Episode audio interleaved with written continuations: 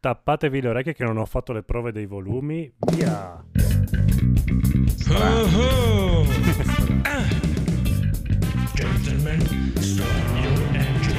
You will warm your soul. Warm your soul. You will want it all. Want it all. I am one desire. One desire. And you must die.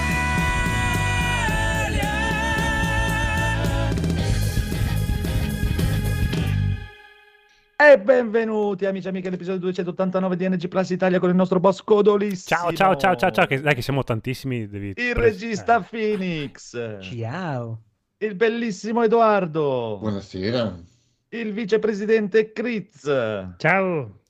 Il terribile Conigliastro. Ciao. Il tecnico Rob. Buonasera a tutti. L'irreprensibile Federico. Ciao ragazzi. Aspetta, mi devo fermare. Federico, tu lo sai che non andrai mai in paradiso, vero? Certo. Ok. Certo. Importante essere consapevoli. E questa sera, signore e signori, super ospiti incredibili. Piccio! Un saluto a tutte le pupe in ascolto. E signori e signori, il maestro Mirko Pierfederici. Ciao ragazzi, ciao a tutti. Bellissimo, bellissimo. Allora, siete pronti? Siete gasati? Guarda il conigliastro com'è impegnatissimo. Sta lavorando. Cosa sta facendo il conigliastro? Scusa. Sta facendo nel deep web. No, sta scommettendo. Sta girando i soldi della mano. Sta giocando con Play Date. Ma io ti avevo detto di non giocare d'azzardo. Sto giocando d'azzardo. E voglio salutare Daigoro che questa sera non c'è perché sta festeggiando la vittoria del Genova con la Juventus. Ah, pensando perché sta giocando d'azzardo. Cioè, è con la Juventus che festeggia sulla vittoria del... Conoscendo Daigoro potrebbe essere con la Juventus. Esatto. Ovviamente noi facciamo outing, siamo io e Daigoro gli unici membri di NG Plus che giocano d'azzardo. Rispetto a tutti i nostri colleghi che sono puri e candidi di cuore. No, io a volte scommetto cose stupide oppure tipo lancio della monetina, anche quello è gioco d'azzardo in teoria. No? Sì, sì. Quindi... No, ma siete gente a cui piace il calcio. Cosa... Va bene. Il calcio è del cazzo. Quindi, cioè... Perché comunque iniziamo che ci sono un botto di news. Una, Square Enix avrebbe perso $200 milioni in 2 anni a causa di giocando d'azzardo. Giocando d'azzardo. Ah, che miseria. A causa dei videogiochi Marvel. Sì, dice proprio eppure che... sembrava una scommessa vincente. Sulla Marvel. Sembrava. Su quei giochi poi. Senza le facce dei protagonisti che la gente si aspettava. Però oggettivamente... quello ha fatto un po'.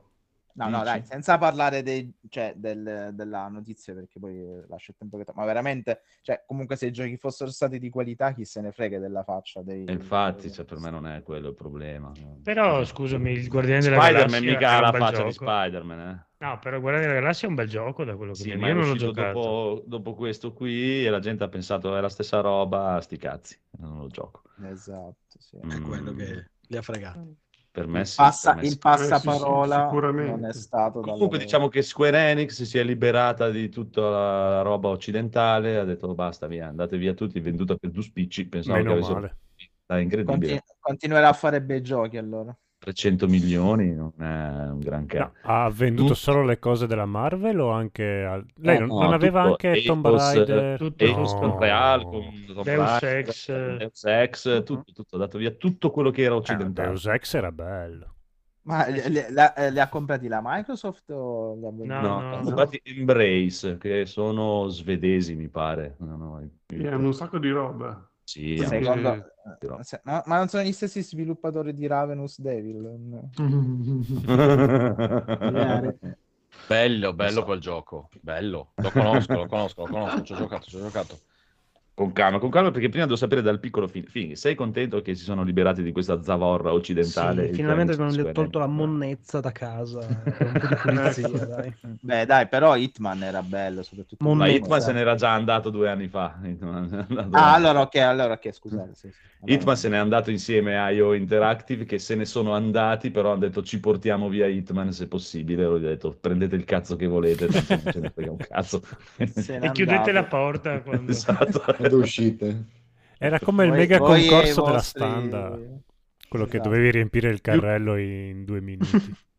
Più che altro giochi da gangi, come è solito fare in questi casi e come si sta facendo ultimamente, un cazzo un altro, è palesata la notizia che si siano liberati di queste cose per alleggerire il pacchetto in attesa di un acquisto da parte di Sony. Sì, vabbè. Di Square Enix. Cioè Sony compra Square o Square Sony compra Enix. No. Scusa, 300 milioni di euro gli cambiavano pacchetto. No, non è 300 milioni di euro, è tutti quegli stipendi da dover pagare a 45 mila team di sviluppo, altre IP da portare avanti. No, ma soldi, che giochi ha Square, scusa? Che giochi gli sono rimasti a Square? Kingdom Hearts? Final Fantasy. Ah, vabbè, allora me coglioni, sì, gli conviene. Sai, c'è tutta la loro roba, c'è tutta la roba che fanno per Nintendo. Ma anche cosa non lo pubblica Square, quello di mezzi robottoni, Phoenix, come si chiama? Quale? Quello che deve uscire adesso a luglio. Gundam Xenoblade dice? I mezzi robottoni. No, quello è Monolith. Pensavo che fossero publisher. No, Xenogears, no, Pubi. Non mi ricordo. Vabbè, comunque c'era Xenogears, ma Xenoblade era quella è Xenosaga. Aspetta, sì, perché quello che deve uscire adesso è un'altra roba. Esatto. Nel senso, hanno venduto. Qual era quello della Square? Xenogears.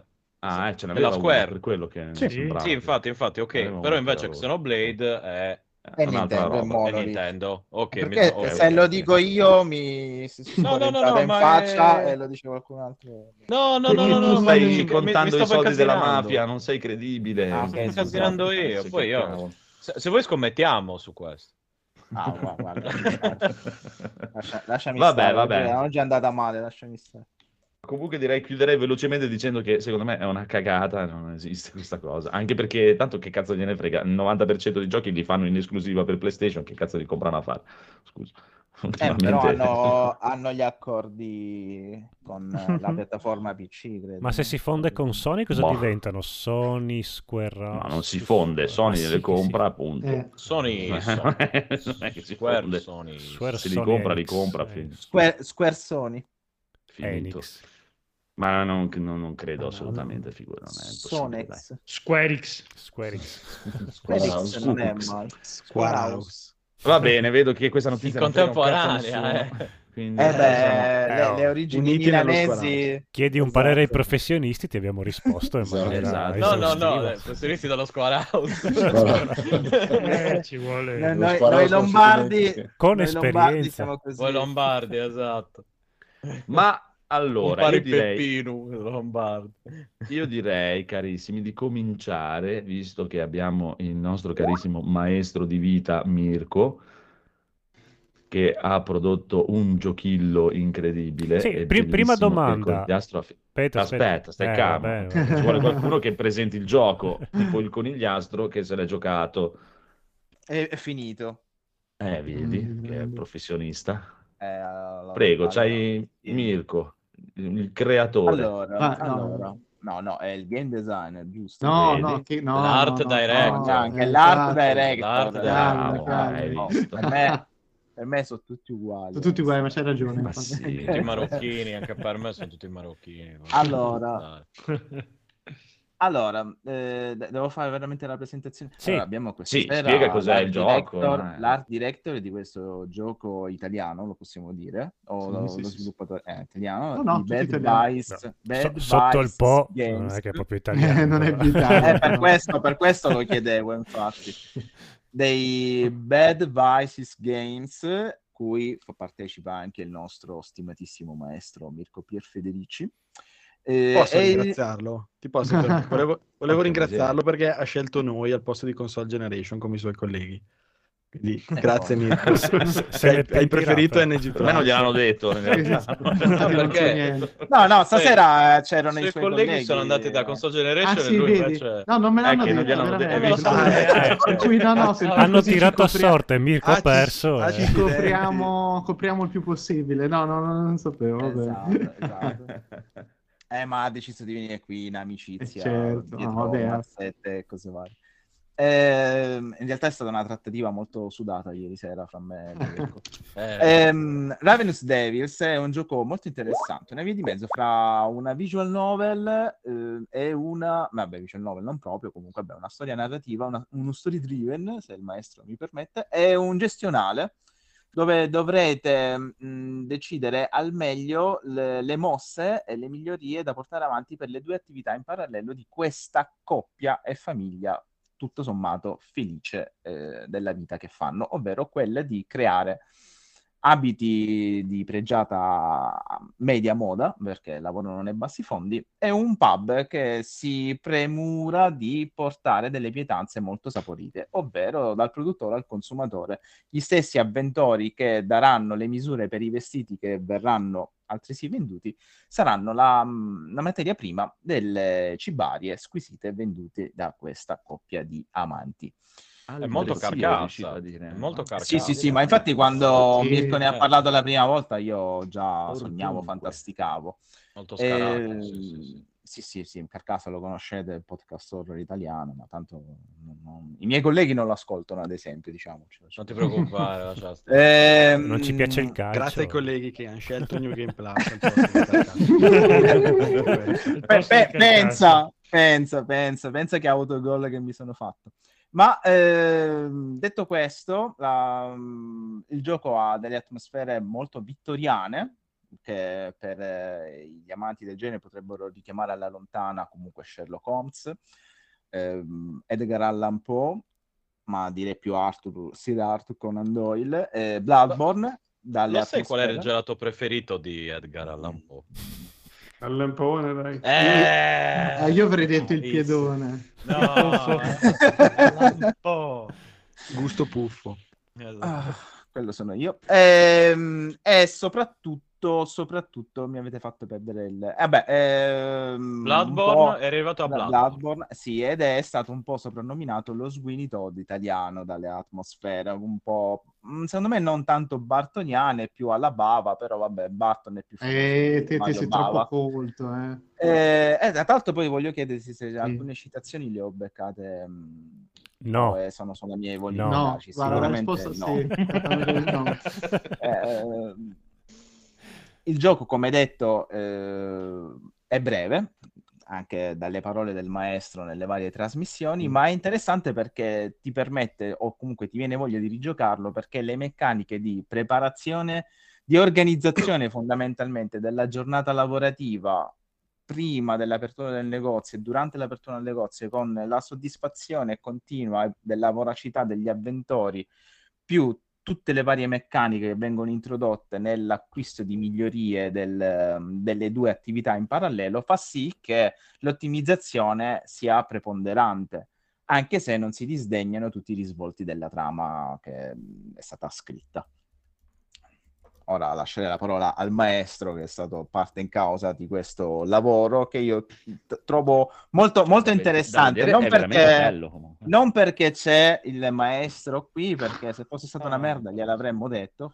Esatto, infatti io conto al massimo sulla sincerità e so che qui non ci sono tanti peli sulla lingua. E anzi, taglio subito la testa all'avventore. Il gioco, oggettivamente, per quello che offre, costa troppo poco. Non ci siamo. Non ci siamo. Sì, sembra un po' un'inculata quando lo compri, cioè, ma sì, guarda Fra, sai che ieri sera con Fabio e gli altri, la prima cosa di sto gioco è quella lì, tutti c'hanno a che fa col prezzo, perché attualmente viene venduto, allora, dipende dalla device, piattaforma su cui lo prendete, però i prezzi variano dai 4,50 €, mi sembra, dai 3,99 ai 4 euro.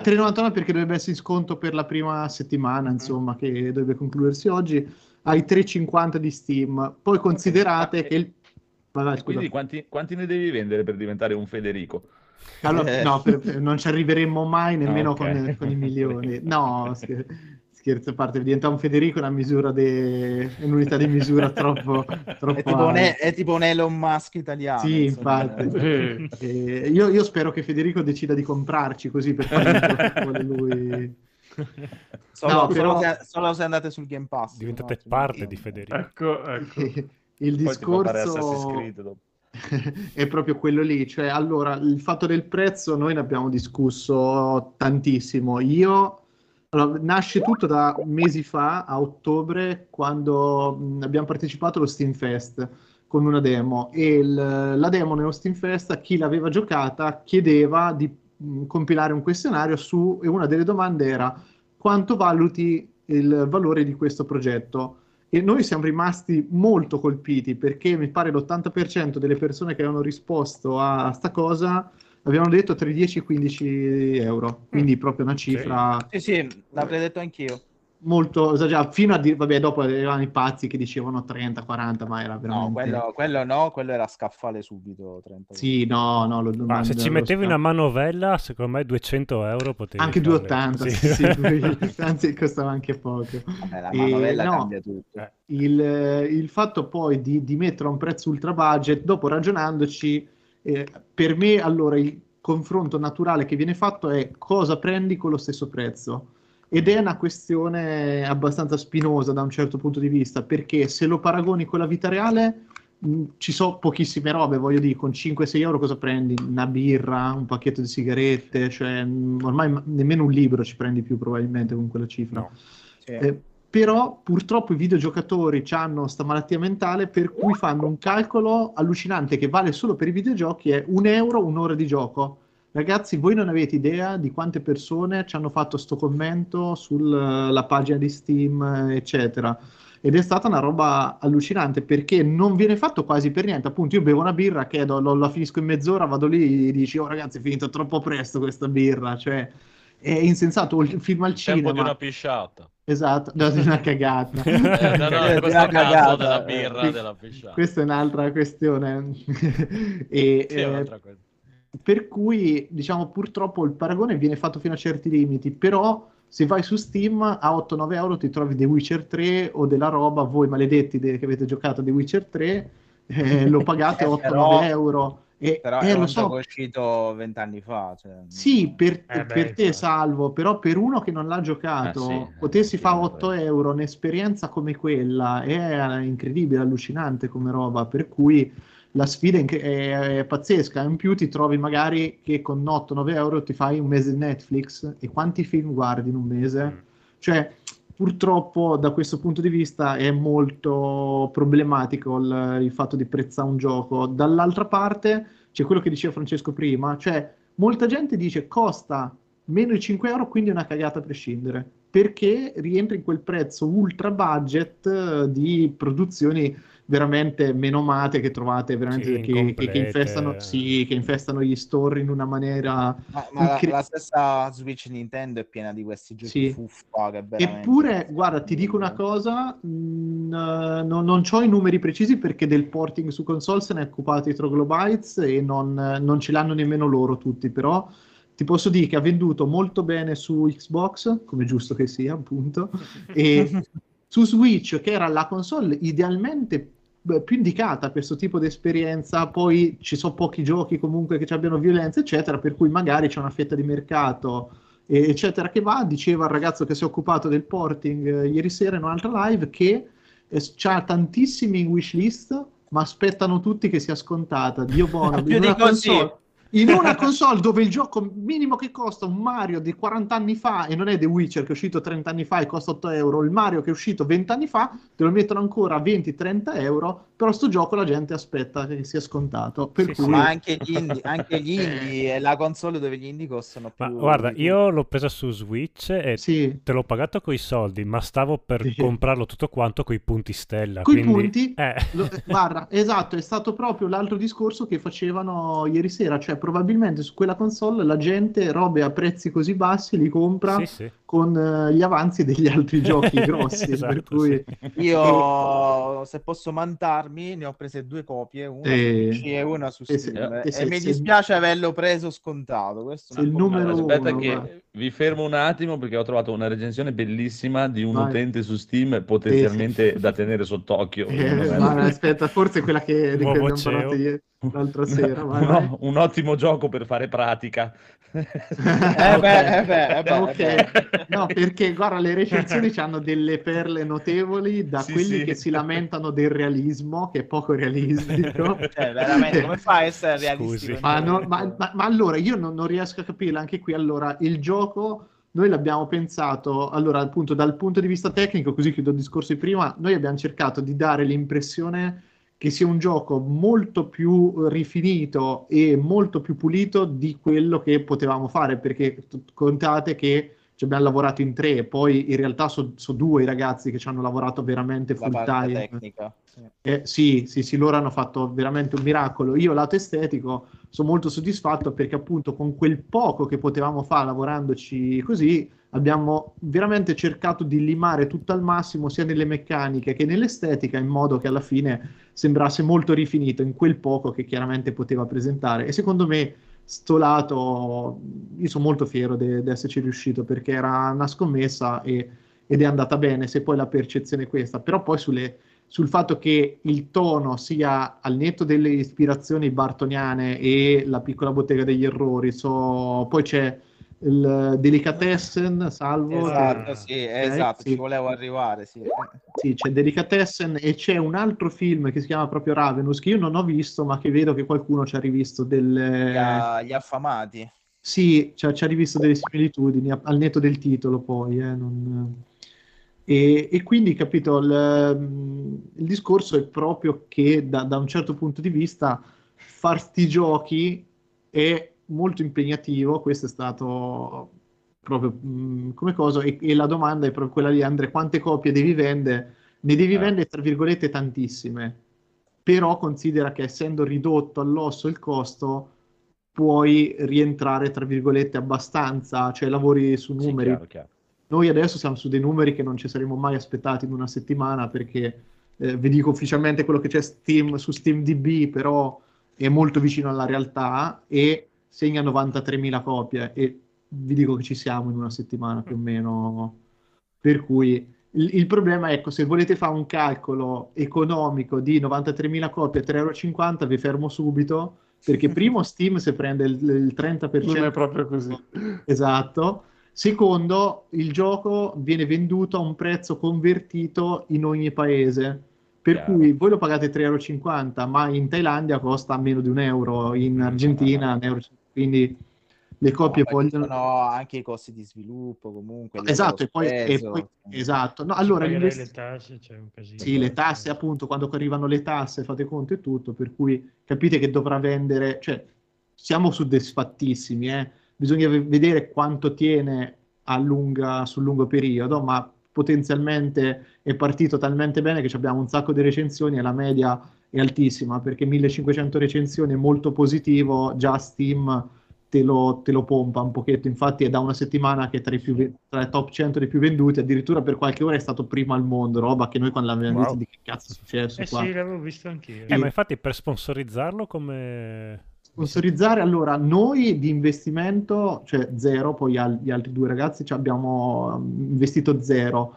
Invece i ragazzi che sono occupati del porting e del passaggio su console hanno investito qualcosa, non vi saprei dire la cifra esattamente. Su console o solo su Switch? Solo per console, no, su un pochino su tutte, ci sono stati degli accordi, loro avendo già fatto porting da altri giochi ci avevano già... contatti con Sony, con vari PR, roba di marketing, per cui sapevano un po' a chi rivolgersi per fare un pochino parlare, però era relativo soltanto alla parte console.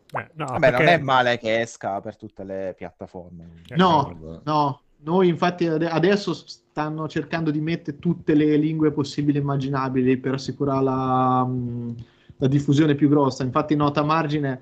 Ride che la traduzione che ha ricevuto più critiche è quella in inglese, cioè la più facile, e pure quella che c'ha un pochino più imprecisioni, che piano piano stanno sistemando, insomma. E il resto no, va bene. No, però le recensioni, ragà, lì aprite un vaso di Pandora. Dicevo, la più bella che io vorrò scrivere dietro uno scatolato, se ci sarà mai, sì, è quella del tizio. Sì, no, questa, ragazzi, è quella di un tizio che a 2 ore dall'uscita ha chiesto quanto durava il gioco. Vabbè, cioè. Il programmatore gli ha risposto proprio in un modo de... Lui, guardate, noi tutta sta roba è tutto della trasparenza massima, perché a parte veramente 2 o 3 robe abbiamo detto tutto, cifre, tutto pubblico praticamente. E gli ha detto, ma guarda, se fai solo la storia, 4-5 ore... E quella risposta, ho fatto cagate più lunghe di... questo era comunque uno degli ultimi intellettuali italiani. Sì, no, è questa copertina da mettere. Questo è veramente il Petrarca. Vabbè, che poi magari a modo suo voleva essere un complimento. Sì, ma insomma, non credo. Però... No, l'ho letta, aveva un tono un po'... C'era un tono un po' risentito, sì, sia probabilmente... Era un momento perché... della mia vita. Esatto, ho avuto i flashback delle sue 4 ore giornaliere mentre tiene cagate. Minchia, cui... No, ma poi, porca troia, è un gestionale, quindi tutto si basa anche sulla rigiocabilità, sugli achievement, su come devi ottimizzare, come dicevo prima, tutte le risorse. Cioè, io non vedo l'ora di rifarlo. Quindi che cazzo c'è? Ok, la storia che è preponderante, ma non è castrante nelle meccaniche. Quindi è veramente va un po' in parallelo come le due attività. Infatti la storia, vabbè, ci arriveremo. A me Mirko mi aveva convinto su Free Play perché aveva detto che il menu era molto semplice, che io una cosa che odio sono i menu... No, ma poi intendi il menu. Pensavo i menu delle ricette. Esatto, no, pensavo i menu inteso come pietanze. Anche quelli sono molto semplici. Sì, infatti. No, ma guarda, per me i menu forse sono troppo semplici. Un menu troppo complicato. Fate conto che il gioco è veramente tarato sulla mia incapacità di giocare sta roba. Cioè, perché veramente tu hai chiesto ragazzi io voglio un gioco dove io per posso no allora è stato diverso. Loro mi hanno messo davanti sto gioco dove avevano già creato in qualche mesetto già un prototipo perfetto, perché c'era già tutto il loop di gioco, era perfettamente funzionale, c'era già il ritmo, e io ho detto io a sti giochi non ci ho mai giocato, e anzi mi fanno anche un po', non è proprio il mio genere, a parte Overcooked dove veramente ci ho passato il lockdown scorso con mia figlia. Questo genere è multiplayer Overcooked, perché ci puoi giocare in 2, perché le meccaniche sono strasemplici, però al netto di quello a me proprio i giochi gestionali in cui poi c'è questo micromanagement del tempo, delle cose, mi creano un'ansia e non ce la faccio. Invece quando ho giocato questo ho detto ma porca miseria, ma allora è divertente sta roba. Sì, ti cioè, piglia tantissimo. A me mi ha preso pure da non giocatore, ho detto ok, bene, lo facciamo, in quanto tempo lo volete fare? 1 anno, lo facciamo. E l'altra domanda era, è fattibile? Sì, allora lo facciamo, cioè ci ragioniamo. Il problema poi era che io appunto da veramente ignorante totale in questo genere di giochi non capivo certe meccaniche, certe robe, per cui il tutorial, la demo, chi l'ha giocata, la demo fondamentalmente sono loro che spiegano a me come si gioca, è proprio questo. Ma io proprio no, ma non si capisce questa cosa, devi spiegare perché uno è ignorante, non la può capire, no, dobbiamo spiegarlo, ma dai, è semplice, no, non si capisce un cazzo, cioè, era così, non l'ho capita io, pensate gli altri, sono peggio di me, cioè, era più o meno questo il tono delle chiamate. No, i ragazzi, cioè, ma come non hai capito? Ne sei proprio veramente i nipoti che spiegano al nonno, ma come non hai capito? Ma ci sarà il film su questa storia? Perché io... No, perché, sai, non è Indie Game The Movie che hanno preso gli accordi, magari gli anni prima per farlo il film. Lo vorrei, infatti. Mirko sì, Game sì, The Movie, c'è solo Mirko Casclera. Chi potrebbe interpretare Mirko? Stavo pensando con Gabriel Bardem che pende la cartellina. A me guarda, Peppe Fiorello, credo. Tempi fa mi dicevano, anni fa ovviamente, prima dei capelli lunghi, la barba e tutto, mi dicevano te c'hai la faccia di Hugh Grant quando va trans. Era questo più o meno. Quando va trans. Perché era il periodo in quella quando, però solo quando va trans. Era venuta fuori sta cosa, per cui vabbè. E, no, però diciamo ecco il fatto, tutta la sostenibilità del progetto è che abbiamo tenuto proprio tutto ridotto al minimo, e appunto la fattibilità era proprio il punto chiave. Infatti non abbiamo mai aggiunto niente di più di quello che c'era già praticamente nel prototipo, o soltanto varianti che sapevamo di poter gestire, tra virgolette, per cui... Ma il prototipo che grafica aveva? Adesso sono curioso. Il prototipo era fatto con Unity, con non so se avete mai visto Unity, c'ha degli asset di stock, per cui ci sono dei manichini e della grafica proprio fatta in Blender in okay. boh, penso pochissimo. Poi allora, loro che ricorda anche un po' The Sims. Sì. Allora, un pochino quella cosa lì c'è, ma le ispirazioni sono tantissime, cioè la camera che qualcuno ha detto che era This War of Mine, sì, e quel punto di vista. Allora, perché noi avevamo un po' dei punti fissi, che erano quello di differenziare Fallout Shelter. Anche Fallout Shelter, sì, Fallout Shelter per la struttura così laterale c'era. Ma all'inizio era anche più grossa la casa, c'erano più strati, c'erano più stanze, doveva essere molto più complessa. Per esempio la stanza quella lì in alto a sinistra è fondamentalmente un ripiego dell'ultimo minuto, perché ci doveva avere 10 funzioni diverse, alla fine ci faceva comodo, l'abbiamo gestita, ma nasceva tutta con un'altra impostazione. No, però ci aveva un po' di idee da mettere in piedi, e soprattutto anche il tono un po' la dei Sims ci sta proprio per alleggerire, perché il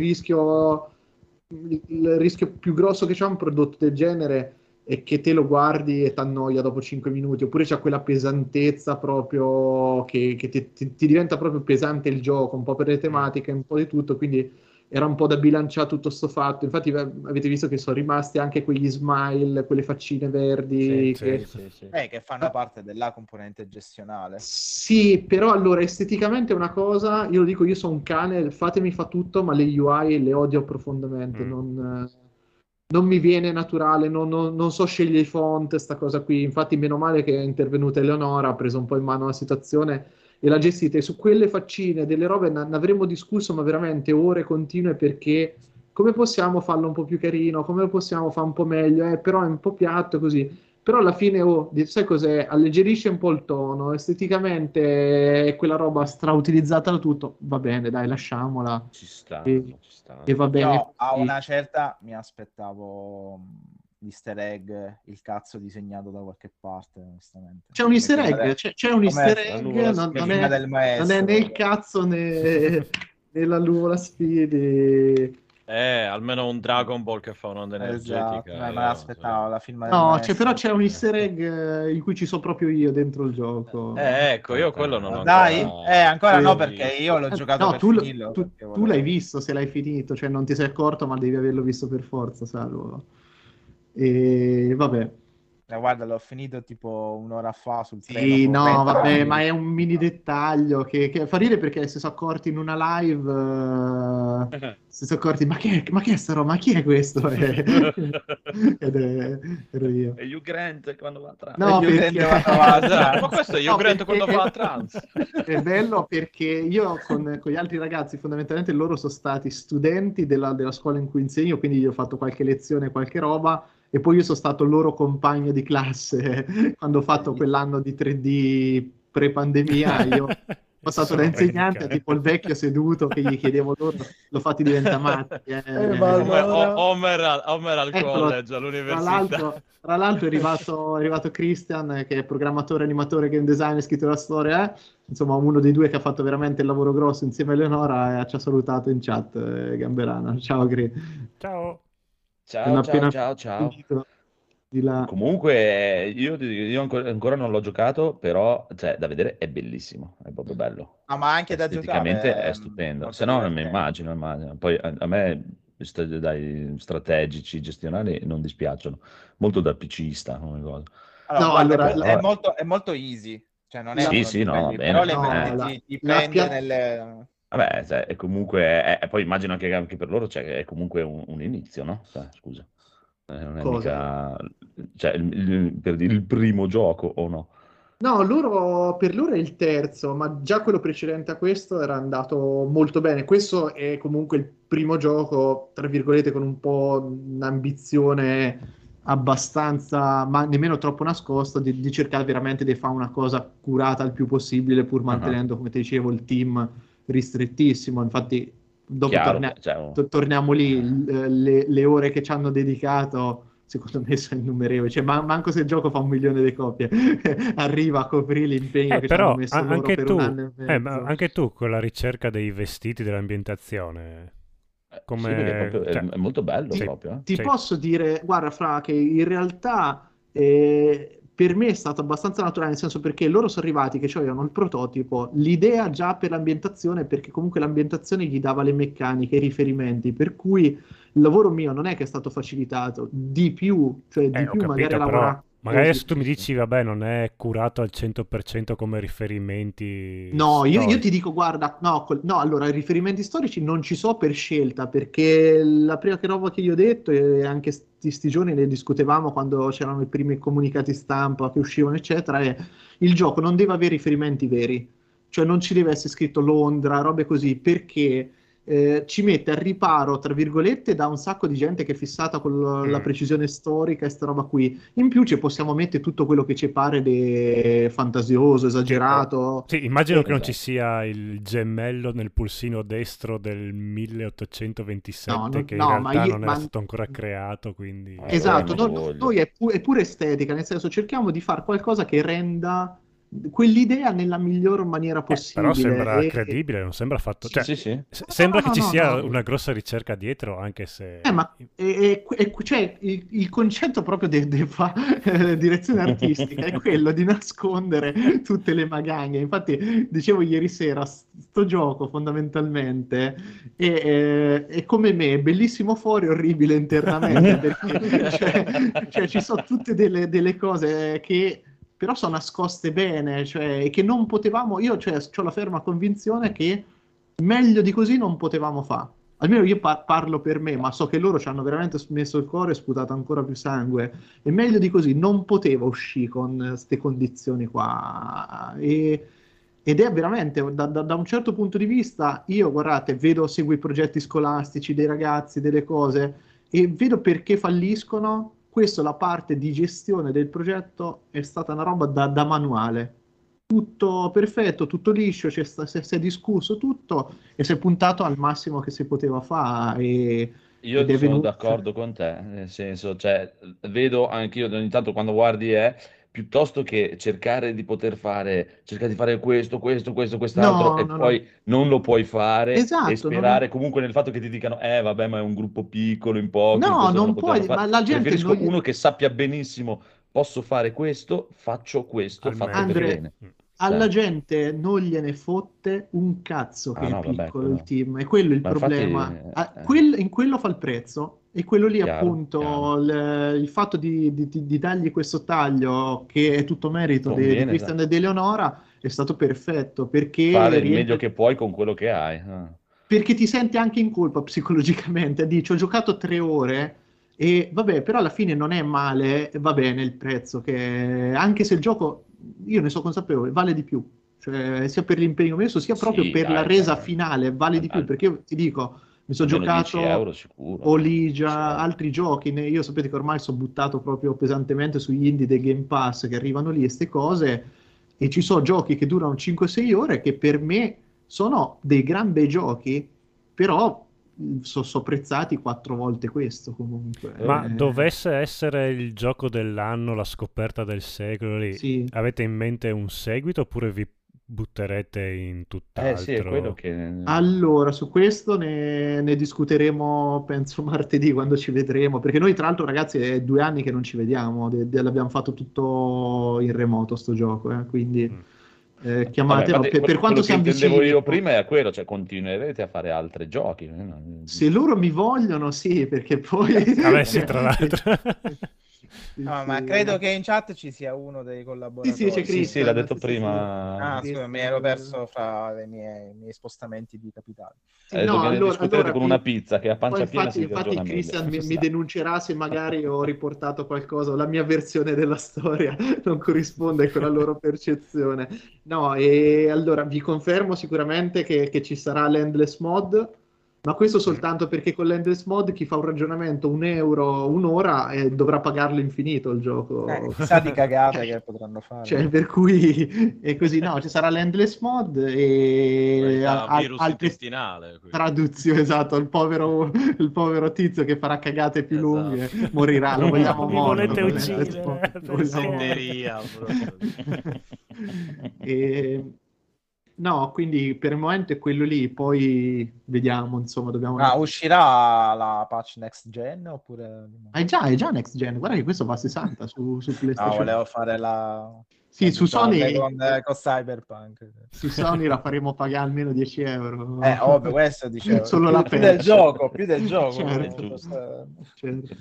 E il DLC posticipato al 2000. Non lo so, la gente li sta chiedendo, quasi veramente tantissime persone che hanno lasciato recensione e poi avrebbero voluto. Anche perché avete lasciato in sospeso. Sì, dici, ti ha fatto cagare a te il finale, Salvo.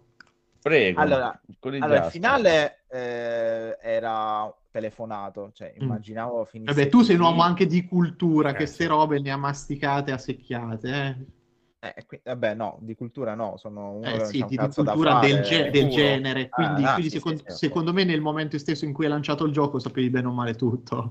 Sì, cioè, amore, quindi alla fine. Però lo svolgimento non dico che ti rapisce, comunque non ti annoia, perché il rischio poteva essere che con delle meccaniche ben oliate che ti divertono, magari la storia poteva essere lasciata in secondo piano. Invece c'è il lore con le lettere.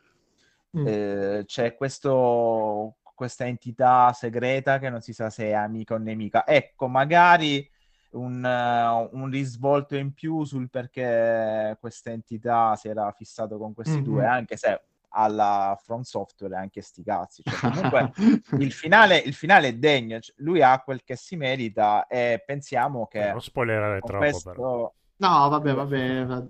Si merita, potrebbe essere anche una gang bang, sì. che conoscendo Mirko potrebbe anche esserci, quindi, cioè, ma guardate che io in questo caso lo dico che ero quello puro, cioè quello che a un certo punto, cioè, sì, no, guarda Andre, c'è l'animazione delle bistecche, Cristian ve lo confermerà. Sono le animazioni sono bellissime. L'animazione degli squartamenti, ma soprattutto quella della bistecca è stupenda. Ecco, io ve lo confermerà Cristian, che io quando l'ho vista gli ho detto, lo sapete, no, però lo sapete, io non è che sono uno che si impressiona o c'ha tanti peli sulla lingua, però io ho detto cazzo qui Cri però non è un po' troppo, forse? È minuziosa. È l'unico momento, guardate, è l'unico momento in cui veramente ho tentennato in sto gioco e ho detto, cazzo, qui stiamo veramente un po' troppo. Vedi, l'ho detto Toffi e Eleonora, sì, l'altra ragazza,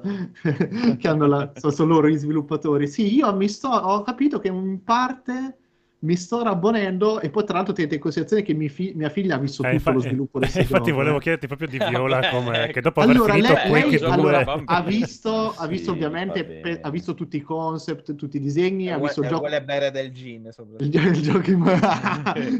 il gioco in movimento l'ho visto, ma non le parti più truci ovviamente, no, anche se ha capito quello di cui si parla al gioco, ormai non è che è deficiente, per cui l'ha capito. Adesso lo scoglio è quando vede il gioco su Xbox, perché lei non ci può giocare con l'Xbox, per cui ha la sua Switch, però quando lo vede fa, io un giorno ci giocherò, mi dice questo, un giorno ci giocherò, e poi ha visto la pubblicità, cioè la pubblicità nel senso l'immagine promozionale con i loghi di tutte le console, me li indicava e faceva prima o poi ce l'avrò anch'io.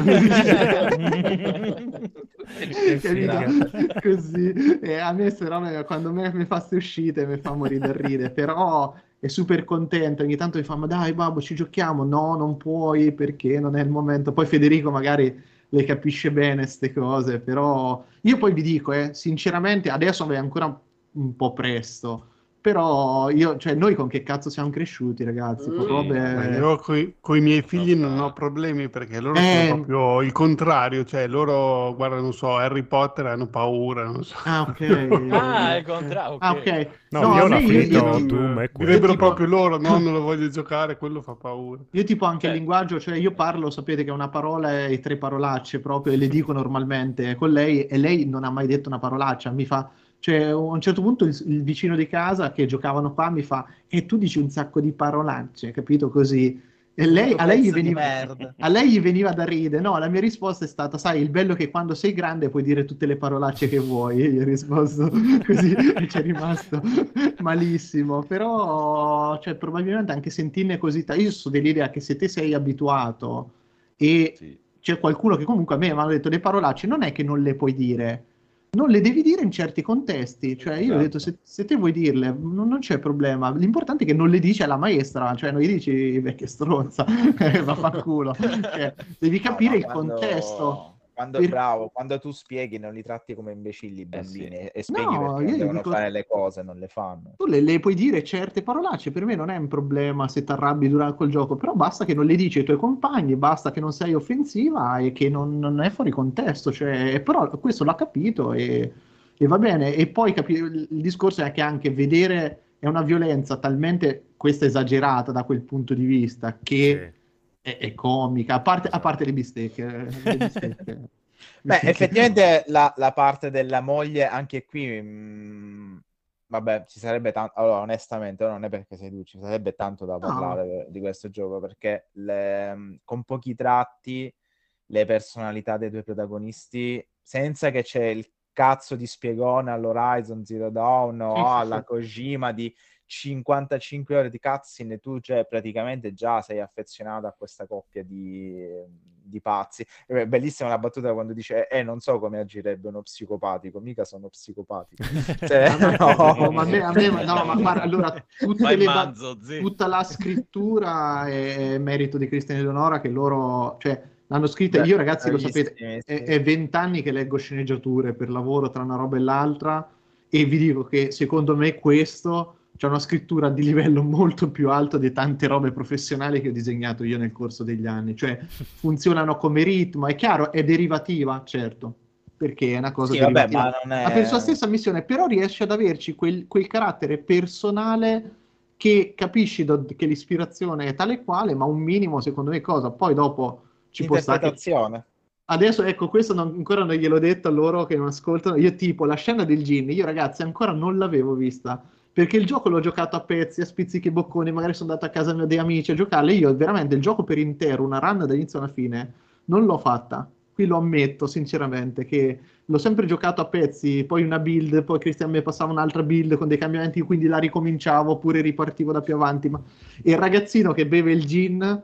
Io qua loro me l'hanno sempre visto, l'ho visto l'altro giorno in una live, e quando ho visto che il ragazzino va via con la boccia di gin nelle mani, sono scoppiato a ridere, cioè ho detto porca troia, hai detto vabbè beve un sorso di gin, io ce l'ho un sorso, perché appunto io avevo letto il dialogo in cui prendi sto sorso di gin, ti scalderai, dico guarda che bello, è quasi una roba materna, bella sta battuta. Poi cazzo l'ho visto ieri con questo, con la boccia di gin che beve a cannone e poi prende e va via, se la porta via, è istigazione questa roba, io sono sicuro che su sta roba gli avrei rotto i coglioni in una maniera incredibile. C'è un motivo perché non l'avevi vista. Sì, probabilmente me l'hanno tenuta nascosta, invece cazzo l'ho vista ieri, sono scoperto, è bellissima così sta roba, e va bene, c'è sta cosa, ma mi ha schiantato proprio, perché ed è perfettamente in tono col resto, questo metto una roba ultra drammatica. E cosa? No, non si dice che è un drago millenario, esatto. Oppure, come dicevo, durante una stream che ce l'avevano con ragazzino biondo con gli occhi azzurri, ma in bianco e nero il disegno. È in bianco e nero e c'è un'ombra. Gli occhi, posso capire i capelli, ma gli occhi non si vedono. Cioè, per cui... vabbè. Sono occhi che si intuiscono, Mirko, lo sai. Sì, esatto. Gli che ti si intuiscono in bianco e nero. E quindi no, dai, siamo contenti. No, la psicologia della coppia protagonista è delineata benissimo, come dicevi tu, veramente. Ma perché sono Christian e Leonora, ragazzi, loro sono così veramente, fanno ste robe dentro casa, cioè. Lei è il motore importante di questa coppia, sì. È palese che tutte le scelte vengono, come è giusto in una coppia, tutte le scelte vengono dettate da anche i dialoghi che fa donna. Lui che dice devo fare questo per lei, devo mandargli questo. Ma anche quando creano l'ulteriore laboratorio, cioè tutto è fatto per accontentare la maestria della moglie. Si completano esatto, tantissimo a sì, a Vicenza. Beh, come tutte le coppie serial killer, quindi.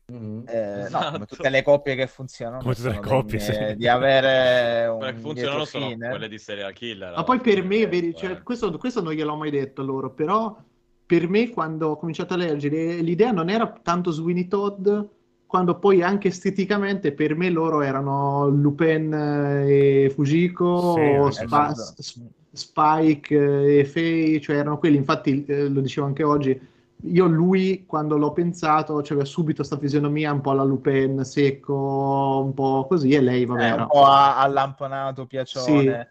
Sì, sì. Lei invece, vabbè, non so se è voluto o meno, ma lei è Barbara Steele praticamente. Guarda, sai che vedi, allora oggi Simone mi ha detto che assomigliava a un'altra attrice, però vi dico, non ho tenuto nessun riferimento, per cioè l'ho fatto di getto quando loro mi passavano la storia, i dialoghi che subivano, più o meno una descrizione. Qualcuno era immediato, qualcuno semplicemente cercavi di dare una caratterizzazione a quello che faceva poi, o come si ponevano verbalmente, diciamo. E non ho mai preso riferimenti, a parte, lo dico, mi è venuto il biondo che avete visto prima qua nella live, mi è venuto praticamente Brad Pitt, lo dico tranquillamente, perché infatti dicevo, ma sto mascellone sì, mi è venuto proprio quella roba lì, perché è un po' la spocchia la roba, infatti, però è involontaria, mi sono reso conto dopo, dico ci stava, speriamo che non ci denunci Brad, è un omaggio perché ti vogliamo bene e... Hi Brad o può somigliare, diciamo può somigliare, ma non è lui.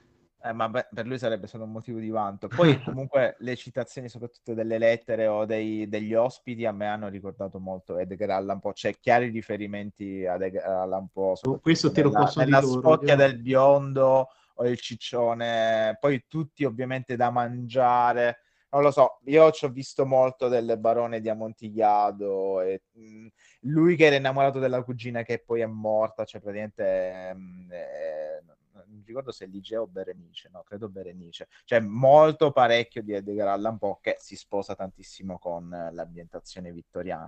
Comunque è fatto di tanti dettagli che nell'insieme funzionano su una struttura, come hai detto tu, che poi è la parte gestionale, o più che gestionale proprio di organizzazione del lavoro, che quattro regole ma oliate benissimo, quindi alla fine per la durata che ha il gioco, per la storia dove tu vuoi arrivare al finale, una volta arrivato al finale, alla fine vuoi cercare di giocare al meglio delle tue possibilità, secondo me questo gioco è una vittoria in tutti i sensi. Poi il prezzo è super concorrenziale, forse anche troppo, però di particolari degni di nota questo gioco ne ha tantissimi, ripeto, anche solo per vedere le animazioni degli squartamenti, per noi amanti dello splatter sono quello degni. Lì...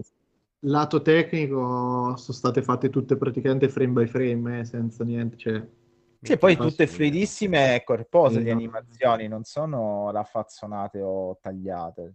No, quello era uno dei punti chiave quando appunto Cree e Eleman hanno presentato il gioco, ho detto noi abbiamo notato che in tutti i giochi tipo appunto Lemon Cake, Overcooked eccetera, non c'erano animazioni, quindi era proprio uno dei punti chiave a livello visivo che già avevano definito loro, e era chiave è che le animazioni fossero curate e molto molto molto dettagliate in quello che ce ne fa, e sì, aumenta tanto l'immersività. Sì, poi è un po' un fatto che secondo me quelli che le hanno criticate dicendo che sono troppo lunghe è perché non riescono a gestire il multitasking, perché esatto, sì.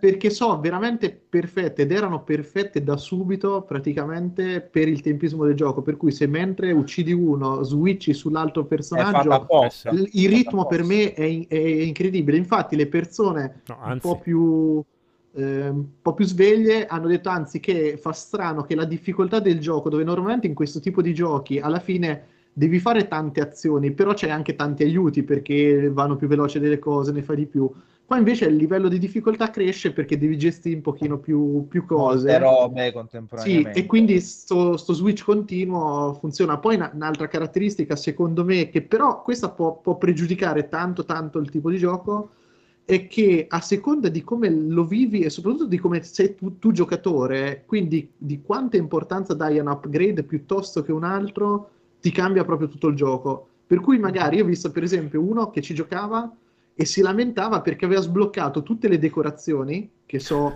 totalmente inutili se non c'hai i tavoli. Sì, e poi diceva, ma che cavolo, ma non sembra che non ho fatto niente. Ah, c'è pure cazzo, scritto, ma leggi la descrizione, c'è scritto. Però nella sua testa l'importanza estetica era più importante, oppure qualcuno aveva sbloccato un sacco di ingredienti da subito e poi non c'avevi i forni per cuocere. Ma non c'avevi i forni, esatto, sì, sì.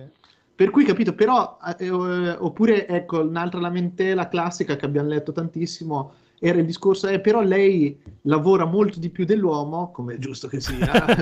Esatto, okay, no? Veramente, molti dicevano, sì, guardate, maschilista, sta cosa, che schifo. È la Madonna. Perché, sì, sì, no, ma guardate, ne abbiamo lette di tutti i colori negli ultimi giorni. E perché non avevano sbloccato la serra, quindi lui aveva una stanza e lei due da gestire. Se invece sblocchi la serra sopra, anche per lui aumenta il carico di operazione. In realtà lui ha tre stanze da gestire, che c'ha anche i manichini, lei invece ha solo la cucina. È vero che la percezione però di quello che fa lei è molto superiore. C'è pure il gimboschiavo, infatti questo volevo dire, lei alla fine gestisce solo la cucina. Ma lo possiamo spoilerare una robina riguardo il gimboschiavo? Allora, un'altra critica è che c'è il ragazzino di colore. Ah, di colore, tra l'altro, bravo. È bianco e nero. No, lui è solo... no, è l'unico colorato. E il ragazzino di colore viene preso come aiutante, perché è un mondo talmente difficile, loro mossi ovviamente a pietà lo aiutano dandogli... Ma loro sono due buoni, fondamentalmente. Due santi. E la gente ha criticato il fatto che il ragazzino di colore lavorasse e venisse preso, tra virgolette, insomma, in cura da loro, e quando l'altro invece gli ammazzano la madre, se la mangiano, e dice no, però il ragazzino bianco gli va bene la vita. Però era biondo. Se ucciderti, il fatto che ti uccidano un genitore, che rimani solo e che c'hai la consolazione nel gin, che una vita migliore che lavorare festamente. Aspetta, non solo la consolazione nel gin, perché a un certo punto, vabbè, forse me lo sono immaginato io, ma c'è anche un odorino di pedofilia quando dice devo andare a lavorare col pescatore, però mi ha fatto promettere di non dire a nessuno che devo andare a lavorare col pescatore. Su questo, guarda, tutto quello che riguarda la storia confermano e smentiscono Elecri. Fateci sapere com'è la questione del pesce. Del pescatore. Esatto. Questa è un'altra questione. Era assopito un pescatore. Però...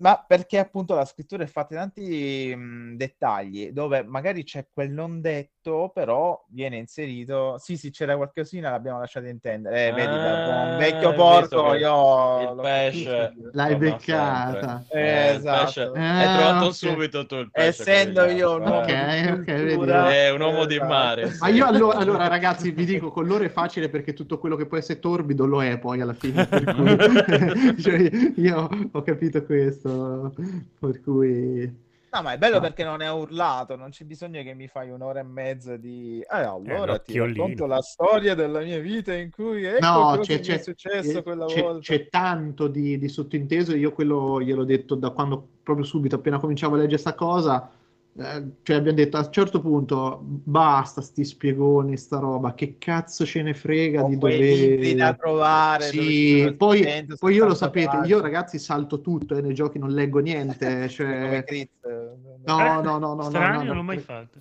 ragazzi. Cioè io, fate conto che abbiamo cominciato a giocare insieme a Elden Ring con degli amici, io in 100 ore l'avevo finito, loro erano ancora al tutorial. Cioè, perché hanno letto tutte le descrizioni, tutte le robe. Poi a un certo punto mi facevano, no, qui serve il medaglione per accedere alla cosa. Ma dove l'hai preso? Boh, ma che è sto medaglione? Non lo so, guarda. Ah, sì, ce l'ho. Ma dove l'hai preso? Ma che cazzo ne so dove l'ho preso?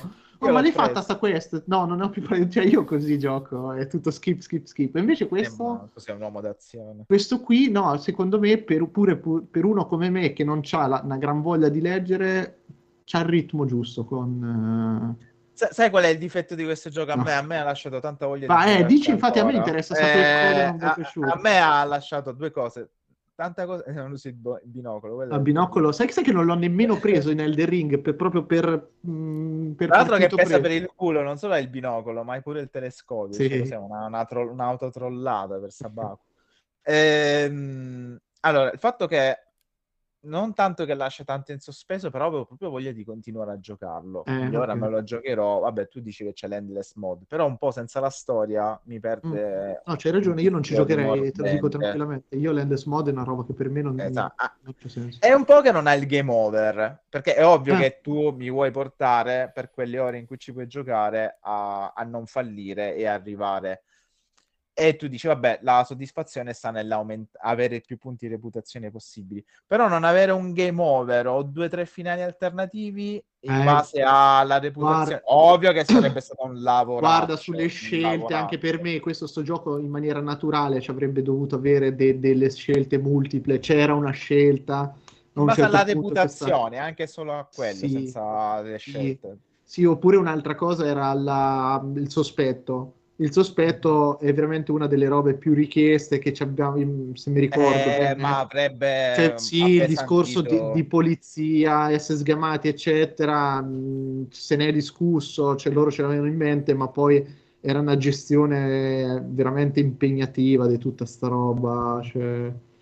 vedi? Infatti, guarda, Christian, sta cosa qui me l'hanno fatta scoprire loro, io non pensavo esistesse sta cosa, però col game over molti non l'avrebbero finito su Steam. Eccomi, sì, anch'io probabilmente lo abbandonerei se...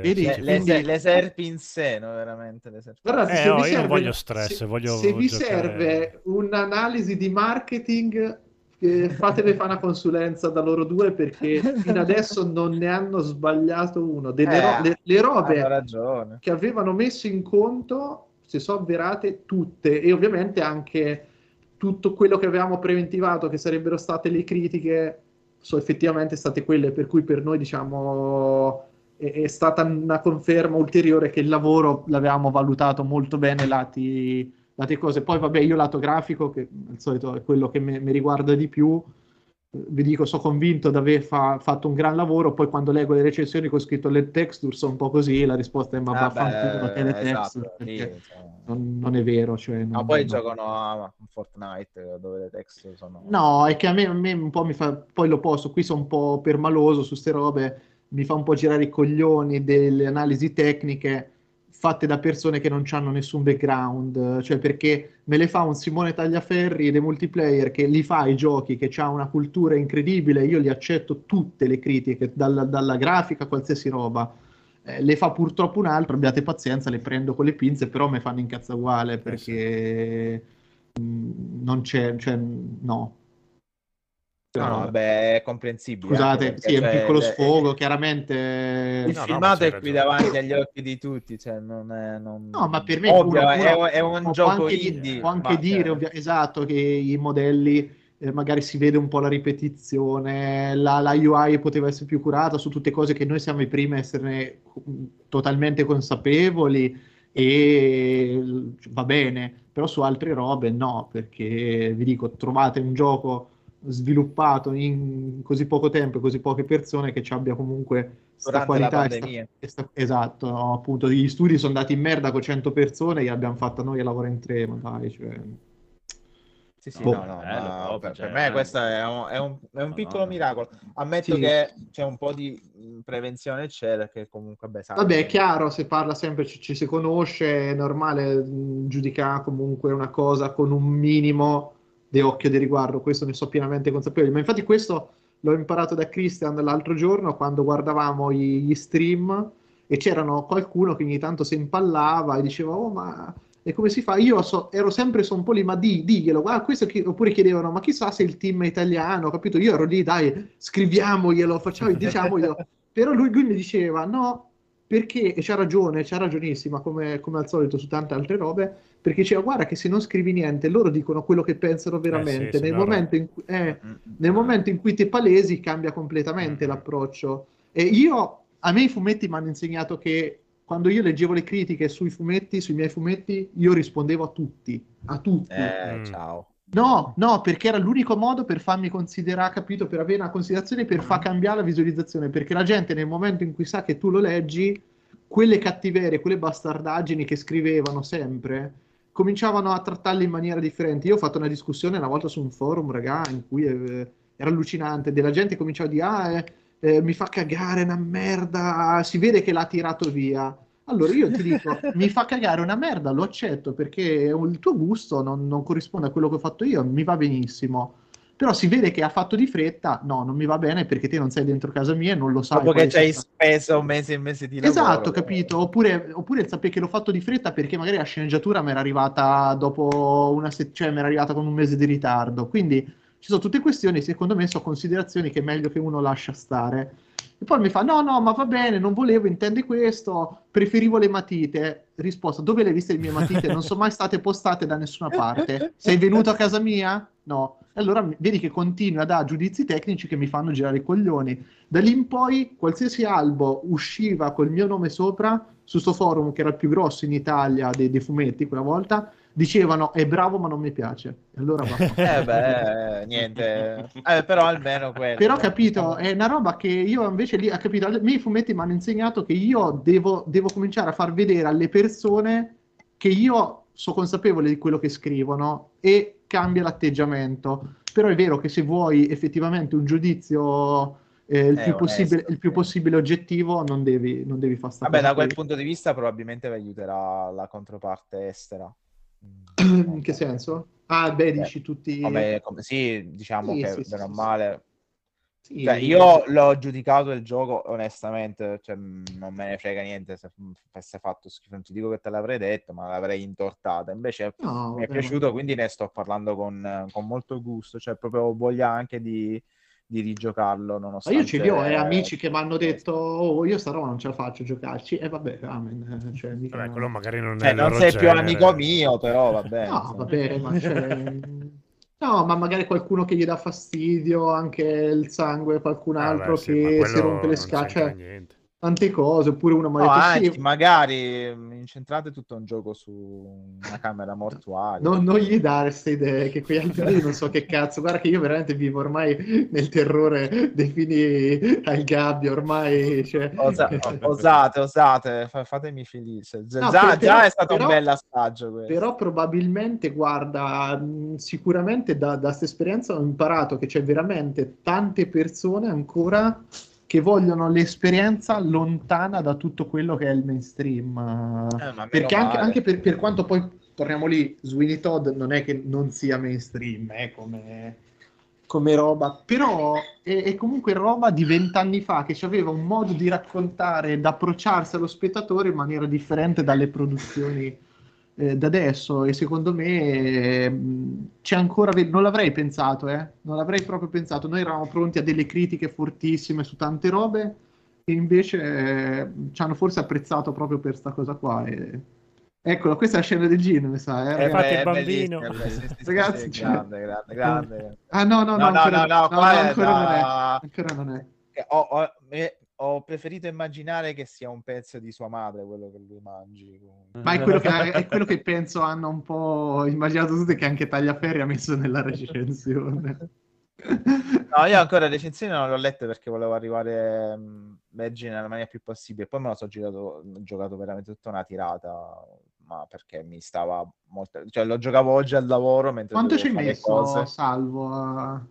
Guarda, l'ho iniziato ieri prima su PC, poi per motivi che tu ben sai mi sono dirottato su Switch, per la comodità ovviamente, la portabilità, e l'ho giocato credo 4-5 ore, forse anche 6, perché mi ero intrippato molto con fare tutti... Infatti ho fatto tutti gli upgrade. Sì, fare tutti gli upgrade. Guarda, io lì c'era una questione che io un giorno gli esco con queste genialate. Io ogni tanto così, tipo l'altro giorno sono andato a fare una passeggiata e mentre passeggiavo mi è venuto in mente 2 minuti dopo, ragazzi, c'ho un'idea geniale, rivoluzionaria, mezz'ora prima di consegnare il gioco. Gliele scrivo tutte ste robe e poi, capito, così le butto tutte lì. E tipo a un certo punto io ho detto, ragazzi, dobbiamo fare una roba alla Kojima, mettiamo che c'è una roba segreta che viene sbloccata solo con una cifra pazzesca ed è il finale segreto. No, non la facciamo sta roba. Ok, va bene. Si scopre che lì c'è un indizio che ti fa capire veramente la roba, però devi giocare ore e ore. No, non la facciamo. Mi sento di dire che hanno avuto ragione anche. Sì, ma anch'io immagino le critiche di gente che avrebbe giocato tipo 100 ore per sbloccare una scritta, una stronzata. No, forse guarda, io però io le butto tutto lì, non c'ho, cioè quando mi viene una roba lì per lì, cazzo è geniale sta roba, vedi Kojima l'avrebbe dentro di me, pensavo questa è una roba alla Kojima. No, io non c'entra niente, ma se penso alle 200 ore spese per tutti i segreti dell'enigmista di Batman Arkham City, per poi avere appunto una scritta alla fine, sì, veramente lì è terribile, no? Anch'io non l'ho fatto nel primo e mi sono sentito veramente... No, non fatelo mai nei vostri giochi, è bello che... No, ma infatti meno male che, cioè, dico, funzioniamo bene come cosa, perché troviamo sempre il punto di incontro giusto tra una roba e l'altra e dico, no, ma ci sta secondo me mettere tante idee, però ci sta anche dire ma infatti bisogna, no, io guarda, lo dico sinceramente che questo è il lavoro più piacevole che ho fatto in vita mia, perché comunque non è stato leggero, in certi momenti è stato tosto, comincia a chiudere tutto, riuscì a dargli una sistemata, non è mai facile perché a un certo punto arrivi sempre in quel momento in cui lo sviluppo pare insormontabile, dice porca miseria, non gliela famo a cavarci le gambe da sta roba, cioè anch'io lato visivo ogni tanto dicevo raga, devo pensarci a sta roba perché non... Guarda, è bello come fa le salsicce, è stupendo! Mamma mia, per cui c'è sempre quel momento di Sony, Christian l'ha detto, Sony c'ha 80 formati, la stessa immagine in 80 formati diversi, a una settimana dal lancio sta roba, boh, c'è lì e fai cosa, poi buono, capito, stai 2 settimane a ragionarci sulla promo art, fai 2 robe e in un pomeriggio te la risolvi, però lì è proprio la tensione micidiale che... oppure arriva alla fine con tutte quelle finiture che cazzo si vede, sì, le promo art ci hanno fatto diventare scemi l'ultima settimana, perché Xbox ci hanno formato, si vede una roba, poi quello magari un po' raffazzonato su Xbox era perfetto, nelle altre robe si vedeva gigante, quindi vedevi che la prospettiva non coincideva, era un fastidio micidiale. Dopo io ci sto proprio male fisicamente quando vedo le robe che potrebbero essere sistemate. Sì, ma infatti porca puttana mi hai costretto a modificare l'immagine che ho messo come copertina perché i personaggi erano troppo a destra e non si incastavano bene, ho dovuto creare un pezzo di sfondo dietro. Fra tutti sei quello che capisce di più se no, problematiche. Ma domanda scema, penso di no, perché ma edizioni fisiche ovviamente non avete neanche la volontà di provarci, perché no, il mobile più che altro. Con i costi. Ti faccio rispondere, se vogliono e possono ti rispondono loro in chat, io perché veramente di roba fisica ci stanno a provare. Io lo voglio il mio... ovviamente per mettere il quote dietro ho fatto cagate più. Ovvio, esatto. Almeno un free playing nei crediti. Vabbè, vogliono dei contenuti aggiuntivi, mettete, che ne so, appunto le promo art, la colonna sonora. Bisogna capire quanto tempo ci può volere a fare una roba del genere. No, se dovete impazzire, no, dai, c'è lo so. Di compro altre 2 copie. Il gioco solo per me. Il gioco potenzialmente potrebbe essere espanso ad infinito, lato narrazione ovviamente. Ma ripeto... Quel motivo lì della narrazione non è da nascondere che è un modo per chiaramente darti motivo di proseguire e comunque dare un filo, dei legami a tutto, che altrimenti si giochi, anche quella è una parte che manca totalmente a sti gestionali per la maggior... invece qua c'è ed è bella, è amalgamata, guarda Ele, quello che ha chiesto l'artbook probabilmente è mio cugino. No, però effettivamente ci passo le scan. Vi dico la verità, non è che ci sia tutto sto materiale da farci un artbook. Allora, premesso che il 90% degli artbook che voi comprate in giro sono fatti dopo per farci l'artbook, e quindi tutto è fattibile, diciamo, potrebbe essere fattibile, bisogna capire in che tempi, cose, anche perché gli artbook digitali giusto... che mettono dentro sono 20-30 pagine se ci fate caso, ma ormai anche quelli normali sono 20-30 pagine, ci si potrebbe ragionare con i giusti tempi, tutto si può fare da questo punto di vista. Se si può fare è una bella idea, è carina comunque alla fine, ma ne frega la gente veramente di guardare l'artbook, non lo so. Ma io le compro le edizioni fisiche. Sì, voi raga non fate, raga, voi non siete normali. No. Però in generale effettivamente non lo so, a parte quei 100 pazzi in tutto il mondo, se non ne vale la pena e costa troppo, effettivamente è meglio mantenerlo digitale. Beh, l'Amiibo io lo comprerei. Se oh, ma sai che hanno fatto? Ci sono dei siti di cosplay che vendono i costumi. Veramente? Ah, sì. Sì, l'abbiamo visto, ce l'hanno fatto vedere tipo... Del gioco proprio? Del gioco, cioè adesso non mi ricordo... Ma è appena uscito, come è possibile? Ma prima che uscisse! Come prima che uscisse? Giravano sai video. C'erano dei siti di cosplay che adesso non mi ricordo, appunto... C'era la demo? Sì, c'era la demo, capito. Ok, ma va bene. Okay. No, avete fatto breccia, ragazzi. Ma io, ragazzi, veramente, quando ho visto queste robe... Allora, premesso che magari so gente che fa nella speranza, e dovrebbero essere siti, se non sbaglio, che li fanno loro poi i costumi, quindi roba semi-amatoriale, insomma artigianale come roba. Però se ci hanno avuto l'idea di vedere questi due personaggi e di vabbè, qualcuno vuole, mi sembra che ci sia il costume, la parrucca, roba del genere, avevamo beccato. Tanta roba. E evidentemente ho detto, cazzo, ma anche uno che pensa che magari un matto... voglia un costume del genere vuol dire che in qualche maniera sti due personaggi io e Stefano siamo pronti per la prossima, per i cosplayer. Sì.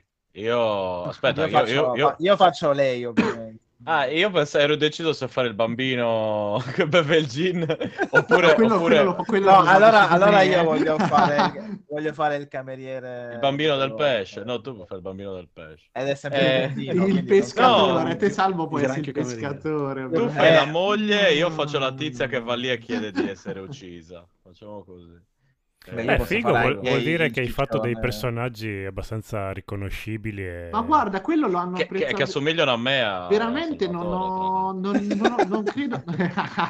No, sto scherzando, sono delle belle donne, a differenza mia di Salvo, che come donne non siamo proprio uno splendore. Neanche come uomini, ma come donne proprio. Vabbè, come donne proprio... Una bocca è una bocca, come diceva il professor Di Andrea, quindi... Esatto. No, ma è giusto, infatti io no, cioè, per carità. Ogni buco è trincea.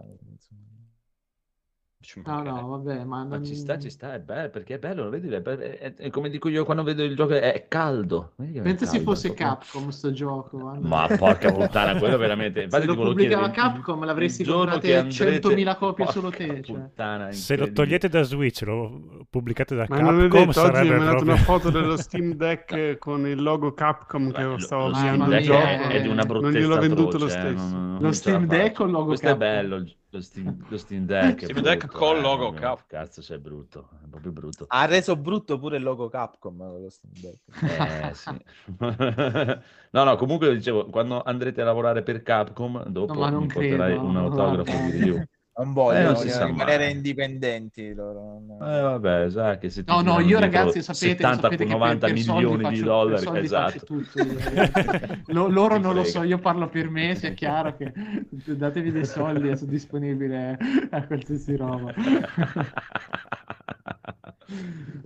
No, molto bello, io ti ripeto, non l'ho giocato, però quello che vedo è molto bello, non perché sei tu, ma è proprio bello, mi piace l'animazione, mi piace tutte queste robe qua, è proprio è caldoso, mi piacciono proprio le luci, tutto, è carino, proprio carino, poi così horror, è una gran ficata, mi piace, è di nostro gusto. O comunque non volevo monopolizzare così ore e ore. Beh, non è che ci sta, tanto parliamo di un cazzo, quindi... L'unico vostro problema è che non ci ascolta nessuno, quindi non avrete copie vendute da questo podcast. Beh, ma scusa, qui mi pare che già la metà l'ho preso, quindi addirittura Salvo ne ha prese due copie. Sì, per cui io ne ho prese due copie. La prima copia l'ho presa anch'io. Quindi. Una autografata su Steam. Da me. Mi hai detto che c'è anche per PlayStation, lo compro anche su PlayStation. Dimmi, Andrea.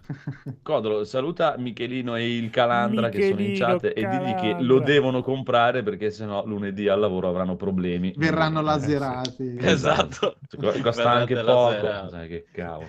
No, ma soprattutto giocatelo perché comunque... Ciao Cri, grazie per essere passato. Grande Cri. Ciao, grazie ragazzi.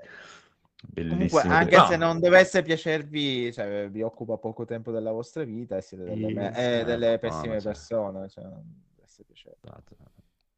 Ci sta. Domani lo faccio giocare allora... a Paola. Secondo me Paola impazzisce questo qua. Paola sì. Lo sai che ecco, vedi, quella è una cosa... è piaciuto un sacco alle donne. Sì, no, ma c'è proprio scritto ma... Paola sopra. Guarda, però quella lì penso che faccia veramente tutto il fatto di Tim Burton, proprio cioè quell'estetica lì che c'ha un appeal molto molto forte. Ma giusto per cagare il cazzo, una modalità multiplayer in cui si comandano impossibile. Alla Overcooked. Ah, impossibile. Immaginavo. Anche se Cree è andato a letto, te lo dico io, è impossibile.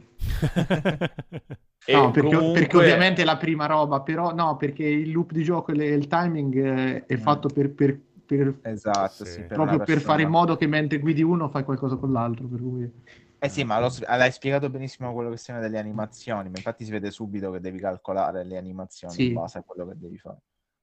E infatti ho la pressione dove dicevo, io non ce l'ho, però ce l'ha Mumu che adora l'horror e adora i gestionali e robe così, e quindi... appena lo giocherà poi porteremo la recensione di Mumu. Ma qualche altra cosa? Scusa, vai. No, dicevo che mi dà un sacco di vibrazioni dalle case della follia anche. Sì. Madonna. Manca l'orrore cosmico, però ma per fortuna no. Per fortuna che non c'era. Forse è più Poe che Lovecraft, mi sembra. Sì, è morto, però quella, è lo stile, se tu guardi, io parlo proprio dello stile del gioco di Asmodee, se tu prendi l'arte è vero. Sì, sai che questo te lo posso dire io, che a livello di scelta di colori te fai conto che il progetto prima di questo era quello, appunto, il gioco da tavolo avevo fatto, e lì avevo passato mesi a guardare le scatole dei giochi da tavolo e se te fai caso, proprio tutte quelle serie lì sono ultra codificate a livelli tonali, cioè c'hanno proprio neri pesantissimi, toni un po' spenti, eccetera. E quando stavo guardando, mi ricordo, avevo beccato un gioco che aveva proprio delle miniature, una serie di set proprio da costruire, che come ispirazione, ecco lì ce l'ho preso diverse robe, perché l'idea era proprio che io ho costruito tutte le stanze, le ho costruite prima in 3D, poi ci ho cominciato a giocare un po' con l'illuminazione per vedere l'atmosfera, le cose, e avevo trovato appunto sta serie che non mi ricordo manco come si chiama, mi verrà in mente, che erano ambienti più o meno simili però costruiti reali, per cui mi hanno dato una bella spinta a cercare anche di capire quali oggetti, come potevano essere posizionati, e a cercare un po' quel look anche un po' tra virgolette da modellismo Casa delle Bambole, che era data anche un po' dalla visuale, che te la Casa delle Bambole la vedi proprio così e piazzi questa roba.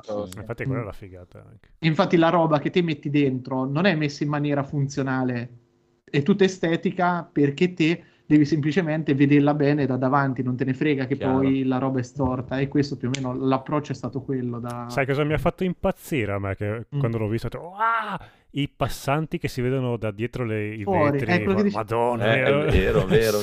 C'è un modo per andare, per spostare la camera fuori, ma non mi ricordo, perché se tieni premuto, non so chi è che sta giocando qualcuno, è un video. Ok. E se tipo tieni la rotella del mouse e muovi, puoi zoomare, ma non c'è nessuno scritto da nessuna parte sta roba, quindi puoi arrivare proprio dentro la stanza, e c'è un modo anche per uscire leggermente nella strada fuori, però non mi ricordo, sta scritto sui cosi, sta scritto praticamente se voi andate sul gruppo di Steam avete lì queste cose, devo smanettare un po'. Sì, perché c'è anche un achievement che ti costringe a farla sta cosa di andare sull'insegna di fuori. Vabbè, ma altre cose, non dico fumetto, ma magari una novel. Ci dicono, tenendo premuto il tasto del mouse destro fai il pack. Grazie. Io ho la Switch, non ho il mouse. Devi ruotare la Switch, sposta la Switch velocemente, muovila, scuotila sbattila per terra, scuotila forte, che quello sarebbe giusto. No, dicevi novel, cose laterali tipo racconti, sarebbe bellissimo, faccio un sacco di roba. La serie tv allora, la gente sai che l'hanno cominciato a scrivere, sarebbe bella una serie tv. Io con la testa l'ho fatte tutte, ho fatto il film, ho fatto Marvel Universe, ho fatto il musical, però... Vabbè, prima fai fare la fanfiction, poi da quello partiamo. Non lo so, allora, a parte romanzi, il fotoromanzo, ora come ora l'investire sui fumetti credo che sia la roba. Infatti ho detto non il fumetto, ma una novel, guarda, Fra, tu che sei un disegnatore eccezionale, se volessi fare la novelization, anche un po' stile manga che... nell'edizione limitata il fumetto. Ci sarebbe il fumettino. Mi spaventa tantissimo l'ambientazione, perché tu dici di no, però l'apparenza sembra essere molto curata, quindi... Ma tanto guarda, quando ti fai tre modelli 3D e ci disegni sopra, hai fatto, te li passo io, li ho già modellati, guarda, non c'è problema. Ti fai fare due righe di codice. Ci sono anche le texture, quindi... No, ma li giri un attimo in Blender, poi ti fa lo screen e ci disegni sopra. Lasciamo un po' di magia per i nostri... No, ma è così che si lavora, ragazzi. Se devi farlo per lavoro... Codolo, forza, dai, caga fuori. Ma perché pensate che io ho imparato il 3D? Perché non voglio più disegnare una prospettiva in vita mia, cioè... Ma tutto lui, cosa vuoi da me? Sì, sì, io non voglio più tirare una riga prospettica, non voglio, vedere... non voglio un righello, non voglio Elena più, Casagrande mi faceva vedere, sì, mentre faceva la vedova nera, che stava disegnando in 3D tutta la casa mega della, sì, della vedova. Ma io sono arrivato al livello superiore, adesso su tante robe che sto facendo, faccio un palazzo, lo dipingo texturizzato io e poi lo ripeto, l'erba, ormai c'ho un'erba che ho dipinto e la piazzo in tutte le cose dove c'è l'erba, io metto quella in 3D, la posso girare perfetta da sopra. Se devi consegnare un lavoro. No, ma per pigrizia lo faccio, non perché devo consegnare. Perché Vabbè, io quello che disegno lo faccio per passatempo, quindi mi metto per erbetta. Io ormai ho deciso che a livello di disegno voglio togliere tutto quello che mi toglie spazio alla parte creativa, non lo voglio più fare. Per cui tutto poi ti dicono che disegni una merda. Non so, ma infatti che cazzo me ne frega. E quindi dove passa Mirko passa l'erba, sì, cioè c'è un sacco di erba. Ravenous Devils, compratelo, costa poco, è bello, ha il marchio di qualità e quindi costa troppo poco per non prenderlo. A furia di dirlo. E ve lo dicevo, è che sui siti pirata qualcuno mosso pietà ha scritto, è vero, sì, ha scritto no dai, ma costa $3, compratelo, cazzo. Cioè, credo che solo Federico... Però a $3, cioè dai, porca puttana. Non esageriamo. No, aspetta, fatemi vedere. Adesso voglio vedere se rispetto a ieri. Lo sconto in $3 quanto puoi risparmiare? Cosa te lo fanno? Aspetta, guarda se c'è nel... Guarda, ti dico soltanto, ti dico che vendono delle chiavi argentine, non mi chiedete dove cazzo le hanno prese. Questo stavo dicendo, quelle sta cercando Federico. Sì. Lo trovi, guarda, prendila così manco te funziona, così impari pure, perché le vendono su Gamivo e costano €2,12. Ma sai che c'è su Skid Row? Sì, lo so, perché è vergognoso. Ma ormai lo trovate su tutti i siti dei torrent. Sì. Cioè... Ma piuttosto chiedetelo a Mirko. Sì, veramente, ve lo passo io il torrent direttamente. Tanto. Esatto, però guarda, mi fa piacere perché ancora ogni tanto ci guardo, tipo adesso ci sto guardando e ci sono 129 seed e un leacher, quindi... Vuol dire che il gioco... Secondo me fai prima scaricatelo che a trovare il torrent, invece dubbi e così, cioè, prima prendetelo su Steam, sta roba, cioè. Sì, ma come qualsiasi prodotto. Comunque su Switch, salvo sub, magari. Dicono che basta il cursore per uscire fuori, quindi probabilmente ci sono dei problemi motori che non riesci a arrivare con le dita. Tu hai visto che questo gioco mi piace tanto, ma a volte lui entra in conflitto con me. Tu hai visto ma c'avrai lo screen sporco proprio incrostato. Perché non ha il pollice opponibile. È colto, ma non ha i pollici opponibili. Vabbè, scusate ragazzi, solo di dire alle mie riesco a fare tutto con le mie tre dita. Babbo Nachele. Ora perché mi mancano i pollici opponibili. Esatto. L'evoluzione da me si è fermata. Però sei colto. Sono un uomo di cultura. Uomo. Va bene. Soprattutto uomo. Di cultura. Direi che andiamo avanti così un po'. Tutti insieme. E non so, cosa vuoi fare? Vuoi mandare riassuntazzo? No, perché devi darmi un attimo di tempo. Okay. Allora, Rob. Eccolo. Parlaci di questa roba assurda che hai scritto in chat. Intanto volevo dire che gliel'ho preso a inizio puntata, già liberato su GOG a €5. Senza DRM. Quindi consiglio di prenderlo su GOG chi vuole. Su GOG è libero. E poi regalarlo. Dove arrivano più soldi? Da Steam o da GOG? Sono vero, per uso personale. Per noi, sì. No, se volete foraggiarci, prendetelo su Steam. Okay. Ah, meglio sì? Steam di GOG, davvero? Sì. Ah, ok. Non allora, per noi dire, cioè, è meglio, va bene qualsiasi piattaforma, sia chiaro. No, chiaro. Basta che sganci. Però se proprio dovete fare una scelta tra tutte, date su Steam. No, avrei pensato meglio GOG. Questa magari sì, in privato ti chiedo come è una rivelazione. Anch'io pensavo mi incuriosisce tantissimo. O magari non lo so, ho detto una cazzata, perché mica sono un cazzo di ste cose. Allora, io propongo ma io pensavo che GOG desse, sai, col fatto che desse più. No, ma io propongo nel dubbio di prenderlo sia su GOG che su Steam per fare le comparazioni. Ottima idea. Comunque, Rob, prego, parla di questa roba strana. Allora, io oggi, sì, perché alla fine ci ho fatto 5 ore, ma le ho fatte tutte oggi, visto che sono ancora spaccato a casa. Ho giocato a un giochillo nuovo che è uscito pochi giorni fa, l'altro ieri. A che ora? Non te lo so dire questo. Okay. Questo penso all'alba, sia uscito all'alba. Il gioco si chiama Trek to Yomi. È bello. Un gioco di Black Sabbath. Sì.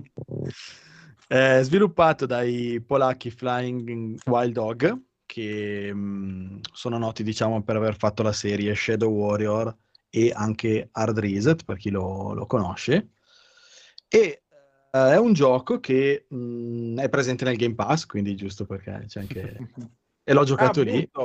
Visto che c'è Mirko stasera. Sì, no, lo so, ma volevo, ma sai che il poster del Ring mi ha prosciugato completamente la voglia di giocare. Non sei l'unico, anche Critz. Sì, ma pure Fabio, siamo finiti purtroppo tutti in sto tunnel, è brutta? Sì, è abbastanza... siete un po' scarichi. Stanno metabolizzando roba. Il lutto. Sì, no, ma veramente io ho detto cazzo, ho fatto un'esperienza talmente bella che non mi prendeva così tanto da anni, un mese lì fitto così, ore e ore, le build, le robe. Ho cominciato il New Game Plus, poi ne parlavo con altri amici stasera che anche lì dico, sì, la prima run è eccezionale, una delle esperienze più belle che ho fatto in vita mia. Il New Game Plus è come guardare un film, diciamo proprio quel cinema, te fai, distruggi tutti, ma non ha perso. E però altri giochi, ho provato Sekiro, ragazzi, è finita malissimo dopo Elden Ring, non dovevo proprio provarci. Ma non troppo mai giocato? No, infatti è proprio il momento più sbagliato di giocarci, perché chiunque ci abbia giocato prima me ne ha parlato come eccezionale e lo capisco, ma dopo Elden Ring per me riesco anch'io riesco solo a vedere i difetti Non va, e vi dico, gioco a roba in VR adesso proprio per... Ecco. Cosa ti è successo? Sì, no, ma infatti pensa come ne sono ridotto. Cioè... Quindi, amici, state lontani da Elden Ring. Fa male. Scegliete la vita. Allora, ricordo Andrea che si lamentava comunque del fatto che... Cioè, si lamentava, diceva, insomma, in questi Souls è tutto... È tutto molto deprimente, molto, molto maledetto. Questo è maledetto, Ecco, questo Trek to Yomi sicuramente non vi porterà all'allegria se siete un po' svuotati dai Souls. Svuotati è proprio il termine giusto, tra l'altro. E perché... Allora, no, vabbè, dai, parliamo un attimo di che cos'è questo gioco. È un gioco fondamentalmente 2D, con la grafica fatta in 3D, ma ha una cosa interessante sul movimento che vado a dire dopo. E, la storia e anche il livello artistico, insomma, di realizzazione si ispira tantissimo a quei film che piacciono tanto al Codolo. Questo è da Codolo, esatto, è un gioco da Codolo. Film di samurai in bianco e nero. E... Anche da Bruno, allora, scusa. Bruno ci ha giocato. Essere. Bruno, cosa dice? Da Shefo. Scefo, sei felice? Sì, diciamo che è un po' meno, diciamo, arti marziali, quella un po' più esplosiva, ma è più una roba più di samurai, proprio più classico, ambientato in Giappone nel periodo Edo. E la storia segue le vicende di questo periodo Edo. Bellissimo, esatto. La storia si apre con questo ragazzino che si sta allenando con il suo maestro, ed a un certo punto il villaggio viene attaccato da dei banditi, e quindi tutti chi può, insomma, chi è abile e arruolato può andare a combattere questi banditi, e quindi il maestro si precipita subito alle porte del villaggio, e quindi prendiamo subito il controllo dopo il tutorial. Quindi si approfitta del fatto che loro si stavano allenando per spiegarti due mossettine di base, per farti prendere il controllo del ragazzino e della figlia del maestro, su cui si capisce subito che c'è un'intesa fra i due, che lo segue nel villaggio andando fino alle porte dove appunto ci sono questi banditi. Il gioco, come dicevo, è tutto appunto in bianco e nero.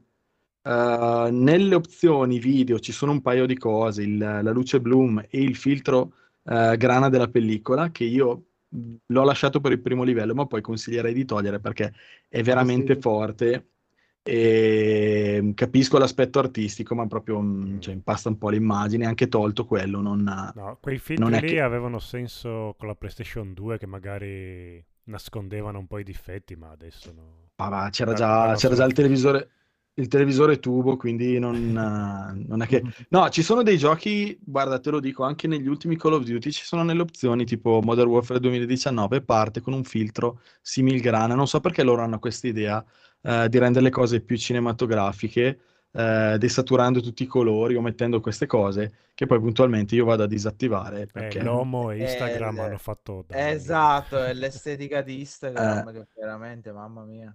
Ma qui... vista l'ispirazione cinematografica avrebbe anche un senso, ma va bene, dopo un livello si può anche togliere, comunque non si perde niente comunque dell'atmosfera. Il gioco alterna dei movimenti, mi piace molto questa cosa, cioè, allora, ci sono delle cose che mi piacciono e delle cose che non mi convincono. Il gioco non l'ho finito dopo 5 ore, ho finito il quinto atto, il quinto capitolo. Quindi questa è una cagata lunga. Questa è una bella cagata. È una bella cagata, sì. Allora, il movimento alterna dei movimenti degli attimi, ma proprio in modo continuo, dove sono più di esplorazione, quindi ci si muove liberamente all'interno dell'ambiente, e qui si possono raccogliere, diciamo, dei potenziamenti o dei collezionabili. Ogni livello ha 6, 8, 10 collezionabili finora, ho visto. Molto carini, tra l'altro, perché non sono cose a caso, ma ogni atto finora ha un tema. Per esempio, in un atto ci sono tutti i pezzi di una statua. E poi comunque nei menu ci sono, diciamo, anche tutta la parte un po' mitologica, giapponese e così via. Quindi questi momenti in cui ci si muove liberamente, ci sono i dialoghi così, e poi appena appare un nemico il gioco diventa 2D. Quindi ci si sposta su un piano, è come se il personaggio entrasse in un corridoio invisibile, che però non è necessariamente dritto, può darsi che si muove anche lungo un crinale o comunque una collina, dove si può appunto combattere con i nemici, e si parte con veramente due mosse in croce, e la cosa che mi aveva spiazzato un po' all'inizio, e pensavo che avrei finito per sconsigliarlo il gioco stasera, perché i primi combattimenti veramente anche ti insegna altre 2, 3, 4 mosse, ma i nemici a un certo punto, almeno io ho visto che li facevi fuori bene o male tutti con la stessa mossa, e questo era un po' triste, perché dicevo molto, perché devo più avere... Codolo che Bruno, esatto, perché devo avere, ma attenzione, il gioco dopo invece comincia a inserire tutta un'altra serie di combo, di mosse, di cose e di altri nemici che invece dove invece la combo base, dove schiacci sempre il tasto dell'attacco veloce, non basta, anzi ti fanno un contrattacco, per cui li devi studiare e, diciamo, usare delle strategie diverse. Ce ne sono alcuni che vanno giù con 2 colpi, alcuni veramente che devi star lì un po' di più, e quindi magari preferisci attaccarli con una delle armi aggiuntive che ti danno, i kunai o l'arco e un'altra arma ancora dopo. A livello di storia è abbastanza demente, dal mio punto di vista, nel senso che i primi 3 livelli sono un villaggio attaccato di banditi, un villaggio, guarda com'è migliorata la grafica di boh, qui diventa colore, hai visto, un villaggio attaccato dai nemici, dai banditi, e un villaggio attaccato dai banditi, al che lì ho ero lì un po' a dire vabbè, anche un po' monotono, insomma, e quant'altro. Invece dal quarto livello entra la componente un po' sovrannaturale e mitologica. Il quinto livello è praticamente lungo come quasi, cioè i primi 4 livelli messi assieme, cioè una cosa non finiva più, alla fine c'è un mega boss. Adesso non so dire ancora quanto c'è dopo. Cosa mi piace? A livello estetico, a chi piace questo tipo di film o questo tipo di estetica, secondo me è molto curato e molto bello. Il gioco non ha una telecamera controllabile con lo stick, ma come nei vecchi God of War la telecamera è diciamo fissa e già precalcolata, e segue il personaggio, e in questo modo loro riescono a dargli anche delle inquadrature molto particolari e molto d'effetto. Quindi anche lo scorrimento in una zona di combattimento a volte viene inquadrato da una parte, a volte da un'altra. Dal mio punto di vista ha un effetto estetico molto molto molto bello.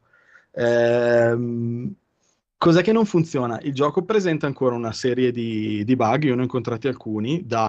Alla fine del primo atto c'è un filmato dove appunto la storia prosegue.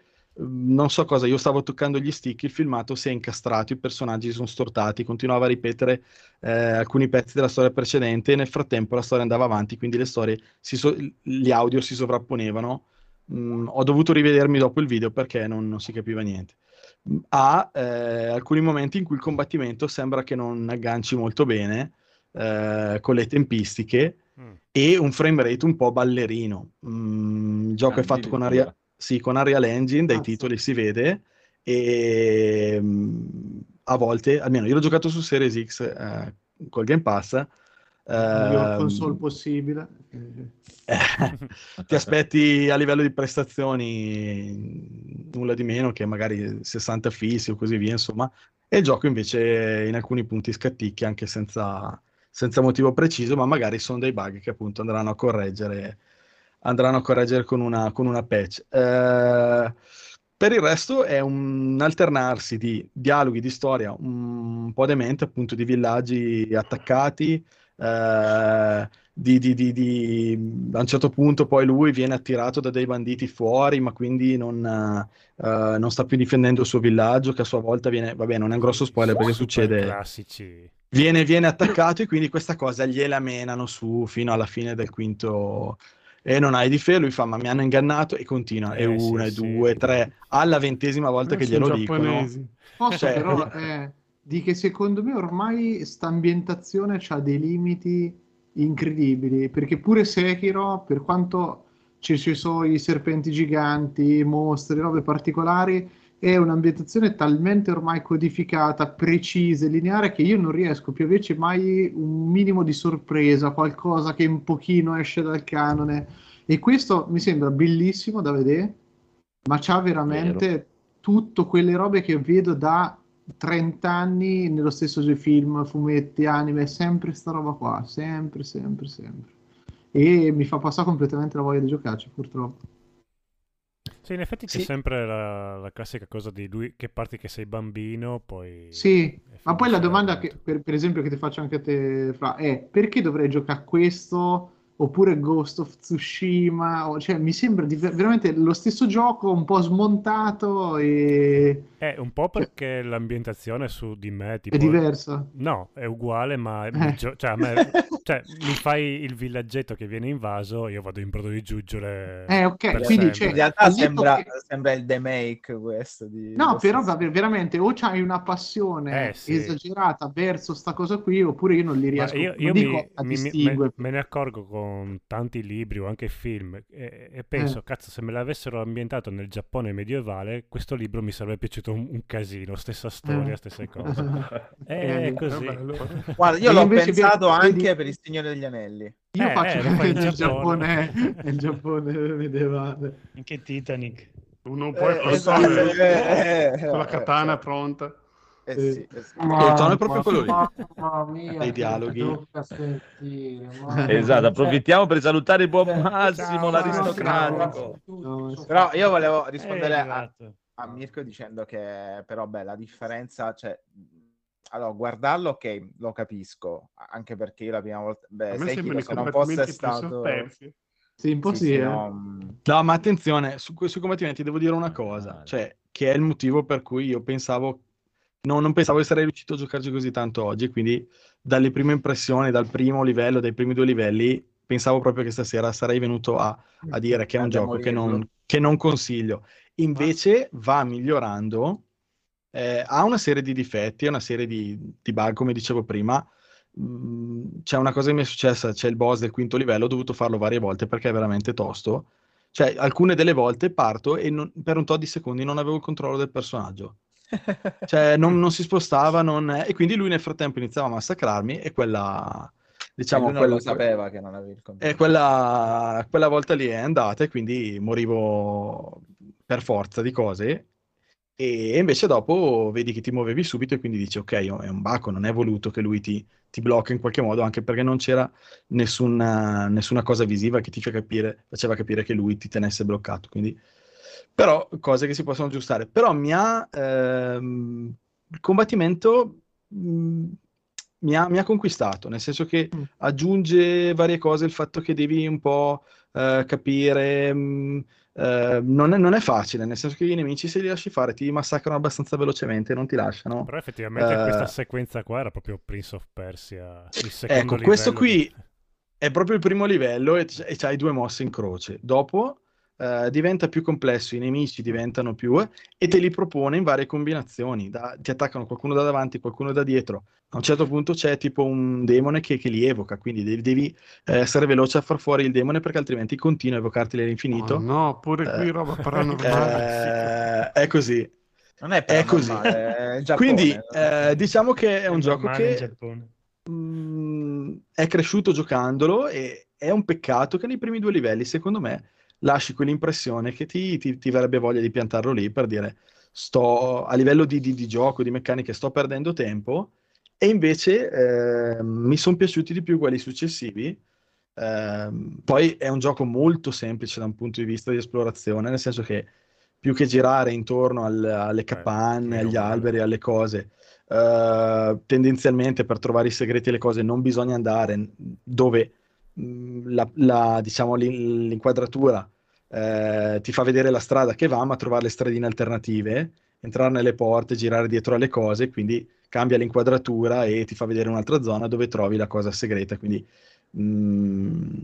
cioè, è un mezzo Uncharted da questo punto di vista, basta che vai un attimo fuori dal binario e trovi i segreti. Dal punto di vista del combattimento invece è un po' più complesso, questo video non gli rende giustizia perché è proprio il primo livello, però cioè, diciamo che sicuramente è più interessante la parte, a meno che, come diceva Mirko prima, è talmente classico e probabilmente anche voluto, è talmente standard che chi queste cose le ha già viste, apprezzate in vari media, probabilmente rischia di averne anche un po' la nausea, oppure o non trovarci. Però a vederlo originale, così, da come questo video, non mi sarei mai aspettato che a un certo punto uscissero demoni o robe. Sì, no, io infatti ripeto, dal quarto capitolo e il quinto, almeno alla fine del quarto capitolo, a un certo punto ti fa una domanda, ti pone tre scelte, non ho idea di che conseguenze abbiano, ci sono delle cose che tu nei villaggi opzionali puoi fare, cioè nel senso puoi salvare certe persone oppure no. Teoricamente il gioco mi sembra che a un certo punto ha fatto uscire una scritta dove diceva che ci sono delle conseguenze, ma essendo la prima run così e non essendo andato a leggere niente per non spoilerarmi nulla, non ho idea di quanto sia, di cosa voglia dire effettivamente questa cosa. A un certo punto però ci fa fare questa scelta, mi ha fatto fare un quinto livello e anche qui alla fine c'è un'ulteriore scelta tra tre, e poi ho spento perché vabbè, comunque oggi ci avevo giocato già 5 ore, era già parecchio. Però cioè, gioco sicuramente sì, a Francesco lo consiglierei di provare, anche solo per l'ambientazione, perché quella secondo me è molto curata ed è proprio bello. Fa un po' incavolare magari a livello di gameplay, di meccaniche, perché tu dici con un gioco così bello esteticamente anche quelle dovevano essere... Ecco, qui per esempio c'è un punto dove puoi fare dei percorsi alternativi e far scattare delle trappole per far fuori i nemici, ma lui qua in realtà ha fatto la strada principale, li aveva già fatti fuori. È scattosissimo nei movimenti, un po' te l'ho detto, è molto... C'è qualche problemino nei... Mm-hmm. Nel frame rate, nelle cose, secondo me, che però la potenza di Xbox non riesce a contenere. Possono sistemarlo. Per cui, diciamo che mi lascio ancora, cioè, giudizio aperto. Pensavo che l'avrei scartato, l'avrei sconsigliato, invece attendo ancora di finirlo prima di dare un giudizio decisivo. Non so dire a livello di combattimenti e di meccaniche come si pone con altri giochi.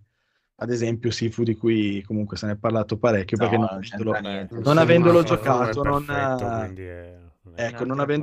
penso che in questo momento nulla riesca alla perfezione. Come fai a paragonarti? Comunque qui c'è Sifu, vedo due immagini, già non mi voglio di giocarci. Questo invece allora è conclamato che a te i giochi belli non piacciono, quindi è solo un attestato di stima, non è che... Quanto costa? €19,90. Un Game Pass €110. Non ne ho idea quanto costa. È vero che c'è il Game Pass. No, costava molto poco, aveva un prezzo molto budget. €7, cos'era? Vediamo su Steam ad esempio quanto. Ma mi pare €19,90. €14,99 secondo me. Oggi allora €18 su Steam. Costa €20, scontato €18, scontato del 10%. Recensioni mostly positive in questo momento, 279 recensioni su Steam. Non è ancora arrivata la tua, quindi. Oddio, io ne ho aperte due, sconsigliato, però sarà un casco. Sì, vabbè, allora ti dico, oggi ho visto per caso le recensioni su Xbox di Dark Souls 2, cioè ce n'è una che gli dà 5 e di fianco ce n'è uno che gli dà 1, quindi... piacerà ai fan del genere, cioè, non apriamo questo capitolo, non è la serata adatta, quindi non è necessariamente per €19,90 si può fare, cioè non ora nell'immediato, però sì, sta tanto di gioco da €15 massimo, diciamo, anche come durata e così via. Poi immagino che se tu vuoi comunque raccogliere tutti i collezionabili o potenziare al massimo tutte le armi o la vita, l'energia, così comunque qualche...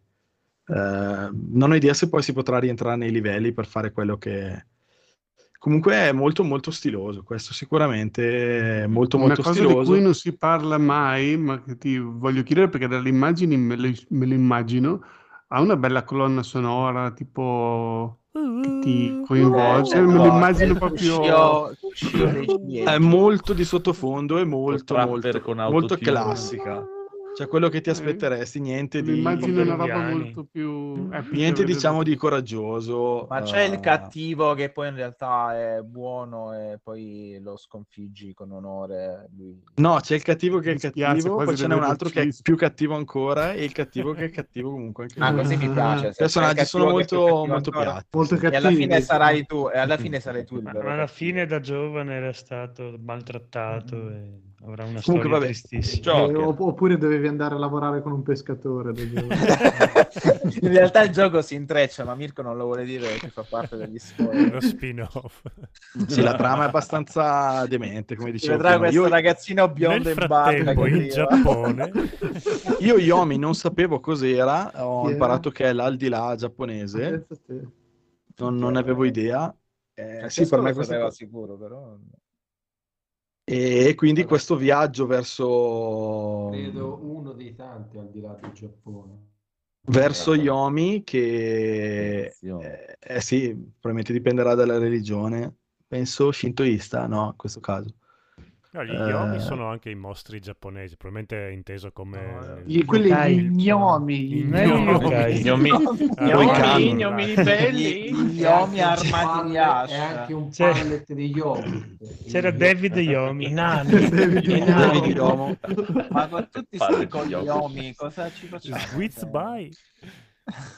Vabbè, comunque questo Yomi viene nominato più volte proprio perché mandare gli avversari allo Yomi, però questo track to Yomi potrebbe essere non solo diciamo il significato appunto di ammazzare i nemici sconfiggendoli, ma potrebbe esserci proprio un effettivo viaggio. Bellissimo, diciamo, grande lui comunque.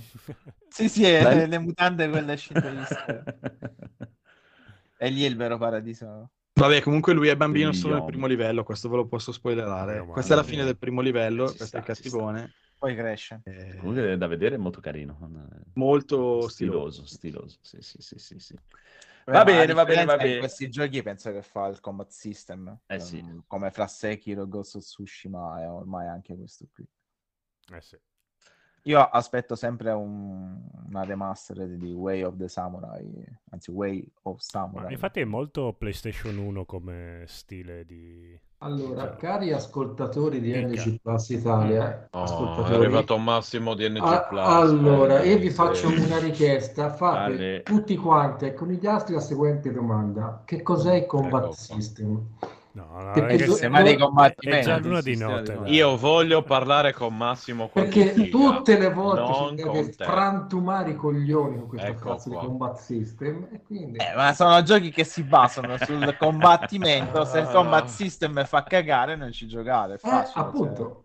È come dire, che ne so, Alpha Centauri 247 fa cagare, cioè. No, è come un gioco di guida. Se è un gioco di guida è la barra delle ruote, fa cagare, in quel caso si parla di modello di guida, modello anche in quel caso, cioè, l'ambientazione può essere bella quanto vuoi, ma se combattere non è soddisfacente, se il modello di combattimento non è soddisfacente, noi facciamo ironia sull'essenzialità della vita. Ma è Massimo di NG Plus, lascialo stare. Sì, ma lui ha una guerra personale nei miei confronti. No, l'altro, io non ci parlo più con questo. Va bene. Allora, siamo pronti con il riassuntato, certo, oppure passiamo a Federico? Allora vai di riassuntato, se no ci dimentichiamo. Sembra molto lungo. Poi attenzione, perché ci sarà la recensione di Steam Fest 288. Quello che ha capito una femmina mancata costretta a vivere in un corpo peloso e si chiama Nancy. Ciao a tutti pesciolini, gattini, canini, dentini, dinosaurini, juanini, pinguinini che ascoltano New Game Plus Italia. Lo sappiamo che il gioco che aspettate di più è Starfield Waiting in the Sky. Bethesda non aspetta altro che deliziarci con motori grafici buggati e storie inconcludenti. Non vediamo l'ora. Ma sì, tanto l'internet della gente reagisce sempre bene, con pacatezza, a queste debacle. E come? Non vediamo l'ora di assistere alle free? Come dite? Niente free? Che le software house si sono fatte furbe ed hanno capito che era inutile spendere fantastigliardi di dobloni d'oro per fare qualcosa che possono fare da sole con la stessa visibilità? Oh, ma che furbette! A grande richiesta vi spieghiamo come funziona il VRR, ovvero il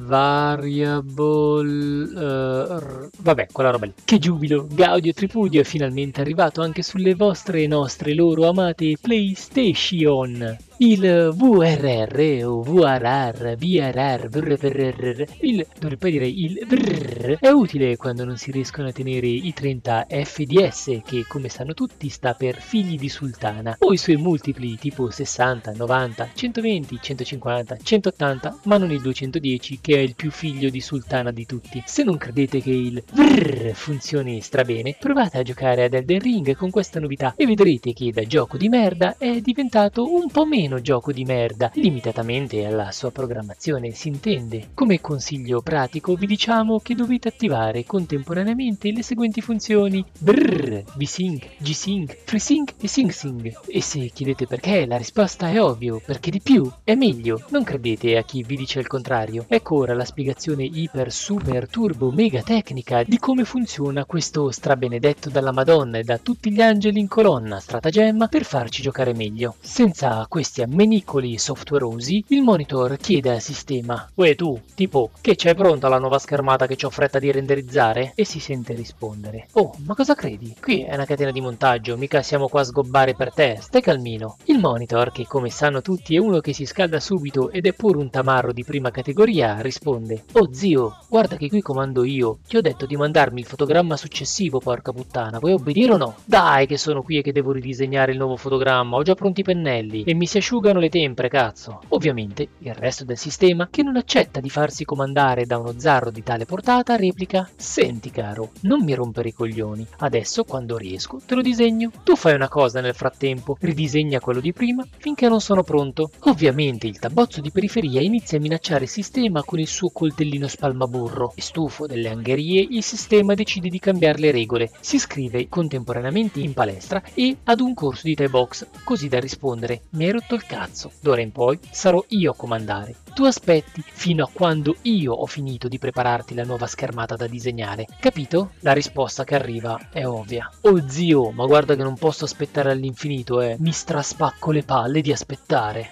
Al che il sistema non ce la fa più: senti razza di tamarro, se non ti va bene sai cosa faccio? Prendo CPU e GPU e me ne vado e te la disegni da solo sta cazzo di schermata, quindi stai buono e calmo, insomma mettiti un po' di pace in queste cornici, ok? Facciamo un po' di frame pacing, fratello, non la guerra.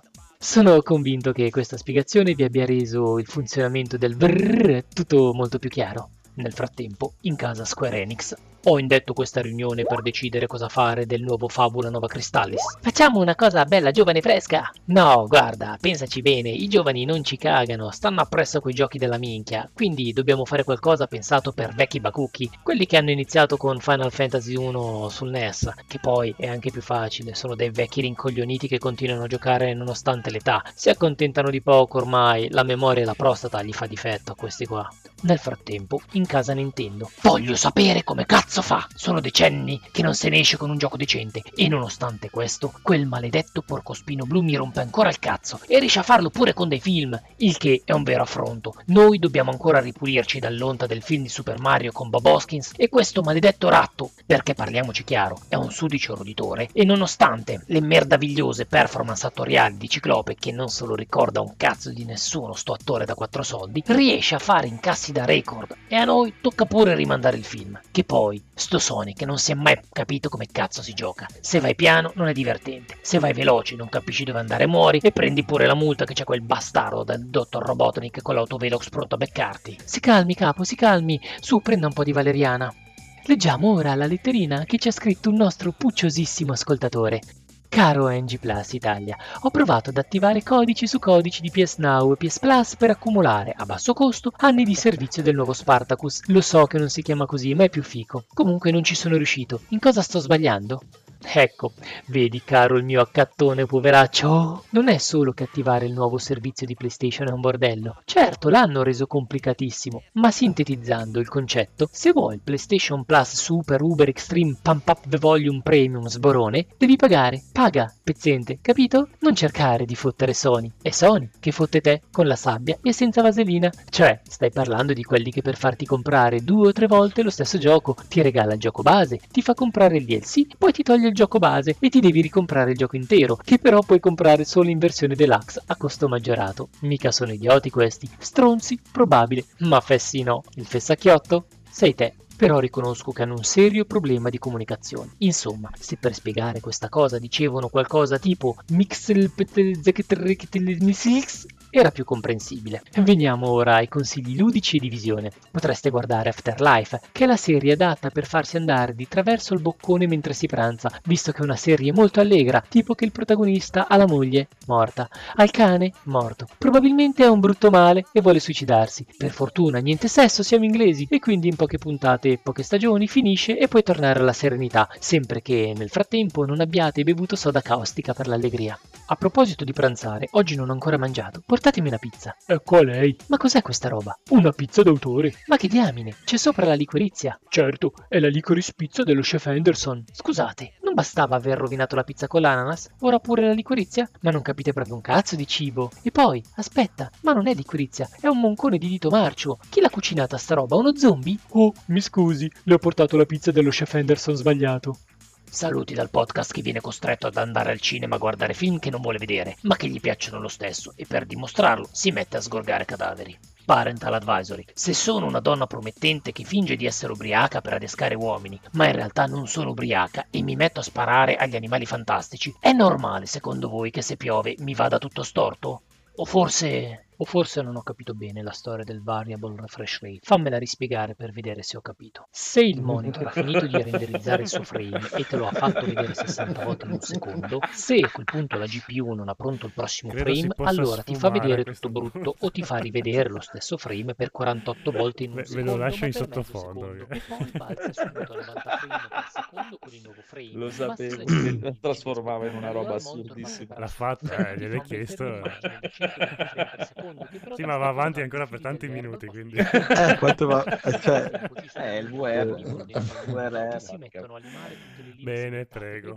E comunque lì li pubblica sul podcast del riassuntato, quindi... Ma è bello lasciarlo così che parla. Faremo le 3 di notte che sarà ancora che spiega. Parla da solo. Bene, bene. Allora, Federico, questo Steam Deck. Ah, bene. Allora, adesso è arrivato il momento di parlare di questa nuova console di Valve che è appena... un Gaudi in sottofondo che è un po' è destabilizzante. Vabbè, dai, ve lo sfumo, lo recuperate sul podcast ufficiale del riassuntazzo di New Game Plus. Genio. Allora, vabbè, diciamo che l'unboxing si presenta un attimo un po' particolare perché ti arriva in questa scatola di cartone, tu la apri, dici dentro ci sarà la scatola vera, no, quella è la scatola.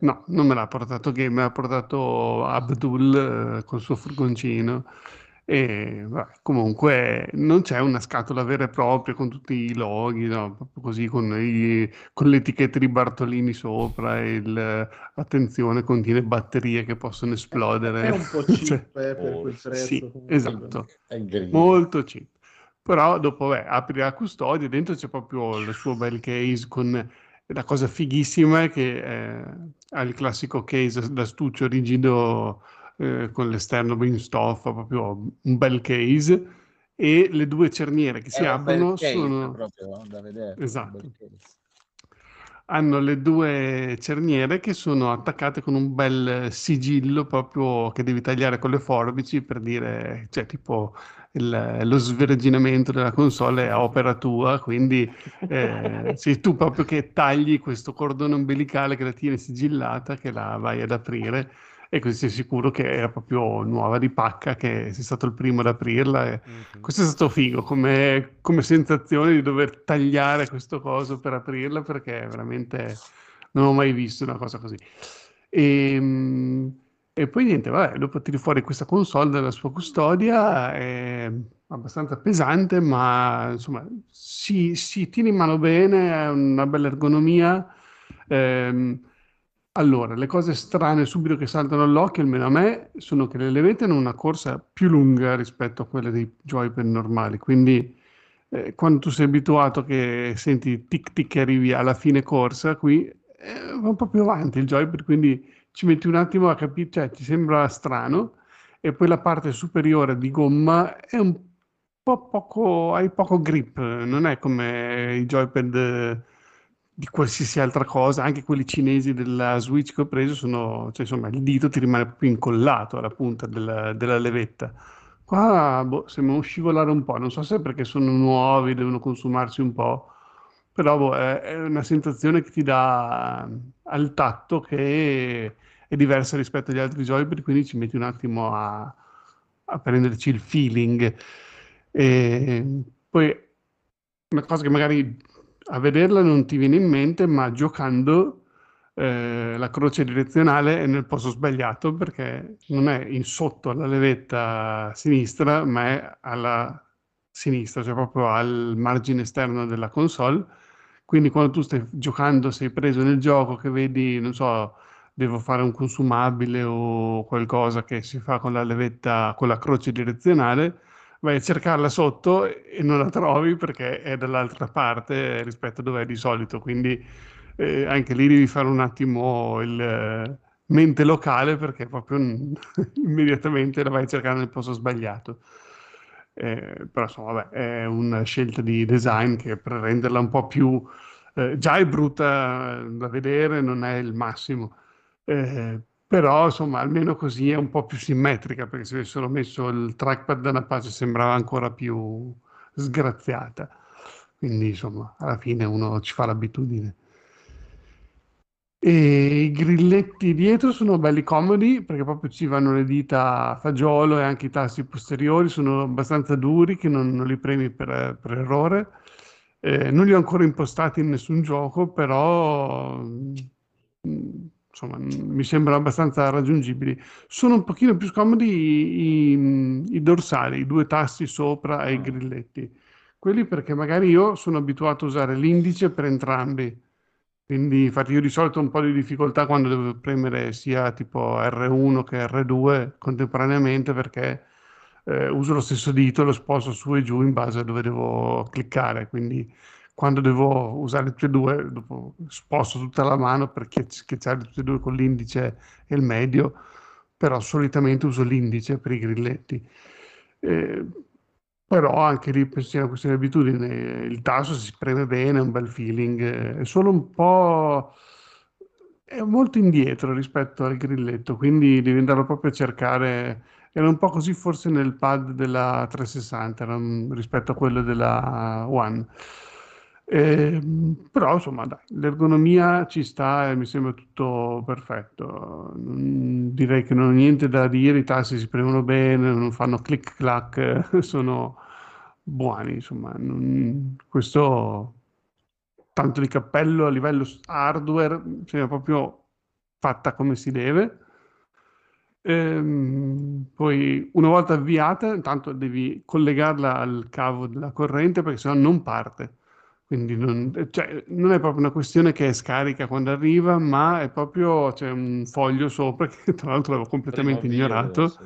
Esatto, al primo avvio tu devi collegarla alla corrente, quindi perché l'avevo aperta in ufficio, ho detto non tiro fuori neanche il caricabatterie, lo tiro fuori stasera a casa. E invece proprio così per accenderlo ho dovuto tirarlo fuori, anche se ero in ufficio, chi se ne frega, ho perso un attimo, mi sono fatto una pausa, ho tirato fuori tutto, me l'ho dovuto collegare perché non potevo resistere. E quindi vabbè, ho tirato fuori tutto e me la sono attaccata lì in ufficio per vederla. E poi vabbè, infatti ho fatto partire anche tutti i download lì, rubando il wifi dell'ufficio, perché comunque va sì, tipo 10 volte tanto rispetto a casa mia. Rubando, cioè. Si è anche girato e ha detto ai colleghi andatemi a prendere un caffè stronzi. esatto. Quello me lo portano già senza che lo chiedano. Bravo. Poi vabbè, la cosa un po' meno da console è che quando tu scarichi i giochi, il primo avvio subito dopo che l'hai scaricato è abbastanza lento, perché è un po' come quando avvii il gioco su Steam per la prima volta, ti fa tutte le installazioni, ti compaiono proprio le varie voci, DirectX, le cose che devono installare, quindi infatti la prima volta che ho avviato il gioco ho detto cavolo, ma sei così lento ad avviare i giochi, poi ho ragionato che usa la stessa filosofia di Steam, quindi il primo tipo devi installare il gioco, dopo partono abbastanza velocemente, c'è il SSD super veloce, quindi insomma dal punto di vista dei caricamenti così niente da dire, è proprio abbastanza furba come cosa.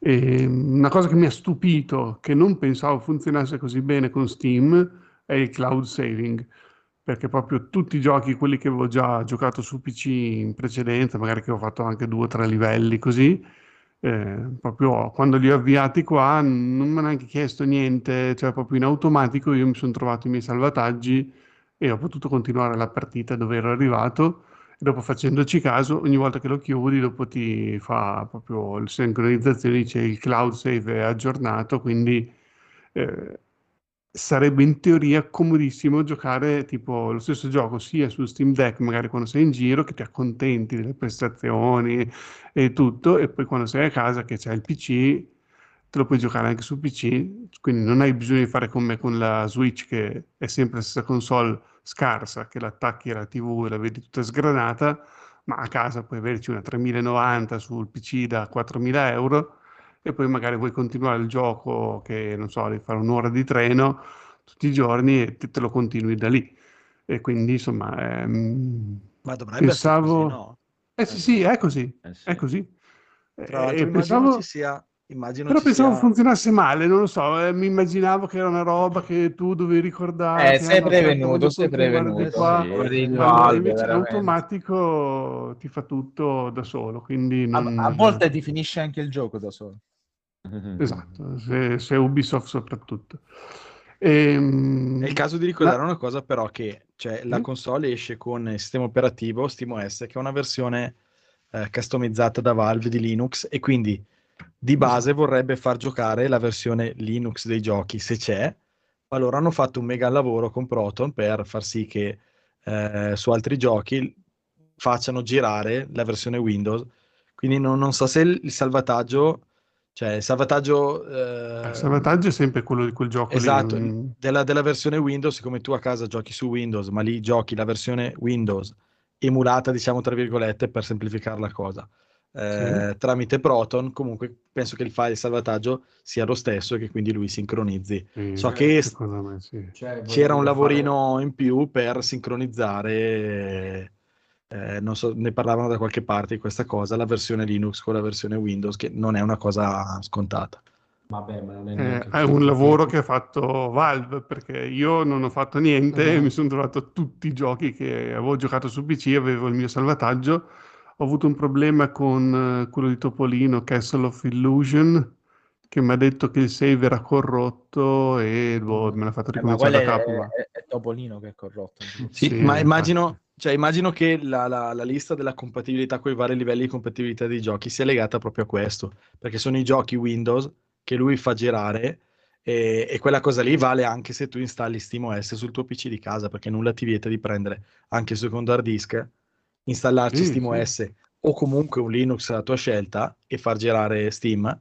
Penso che valgano le stesse considerazioni, sono proprio legate a questo strato Proton che loro hanno creato, hanno fatto un lavorone secondo il mio punto di vista. Sì, no, ma infatti anch'io non mi aspettavo una cosa così immediata, me l'aspettavo un'esperienza molto più da PC, molto più, ma questo gioco non parte, allora aspetta, devo cambiare la compatibilità con le librerie, o fare questo, togliere il VSync perché va in conflitto con, allora si blocca. Invece tutto molto molto fluido. E cosa stava dicendo Massimo? Scusa un attimo, Massimo, stavi dicendo? Da programmatore, sentire che farsi problemi sui salvataggi dovrebbe essere una cosa superata, nel senso che non credo che gli scrivi in un linguaggio assembler, cioè il salvataggio userà un formato standard che leggi da Linux, che leggi da macOS X, che leggi da AmigaOS. Okay, sì. Cioè, se il salvataggio lo creano con un file che è identico nelle due versioni, assolutamente sì. E poi se lo puoi mettere nel cloud, non è che lo puoi fare proprietario, cioè non lo so, io non sono ora un programmatore, ho usato una parola esagerata. No, quello che volevo dire, scusami, ma hai straragione, quello che volevo dire è che normalmente è una questione che per il 99,9% non ci poniamo neanche, perché noi Steam lo usiamo tutti da Windows, e su altre macchine, un portatile, un altro computer, comunque c'è Windows. Quindi il fatto di alternare due sistemi operativi, giocare allo stesso gioco, che vuoi giocare un attimo di qua, un attimo di là, crea la complessità che normalmente non hai giocando sul PC. Prego, Federico. Voi ragazzi, scusate, io scappo. Sì. Scusa interruzione, Federico. Figurati, ormai è mezza di notte. Facciamo la maratona. Neanche a metà. Tranquillo, vai. Anzi, grazie. Poi torno per la seconda parte, magari. Domattina, domenica mattina. Va buono, ciao ragazzi, un abbraccione a tutti. Ciao, grazie. Ciao. Prego Federico. Niente, dal punto di vista hardware l'ultima cosa che io adesso voglio la recensione di tutti i giochi che hai nella libreria Steam trovati su Steam Deck, tutti i giochi Capcom. Adesso, dal punto di vista hardware, l'altra cosa bella è che appunto ha quella un po' come era lo Steam Controller, tu puoi customizzare e personalizzare la cose belle nello Steam Controller. La customizzazione tipo ho avviato Dead Space, il primo, che ce l'avevo su Steam, e non serve Origin per fortuna, e funziona tutto come un joypad normalissimo.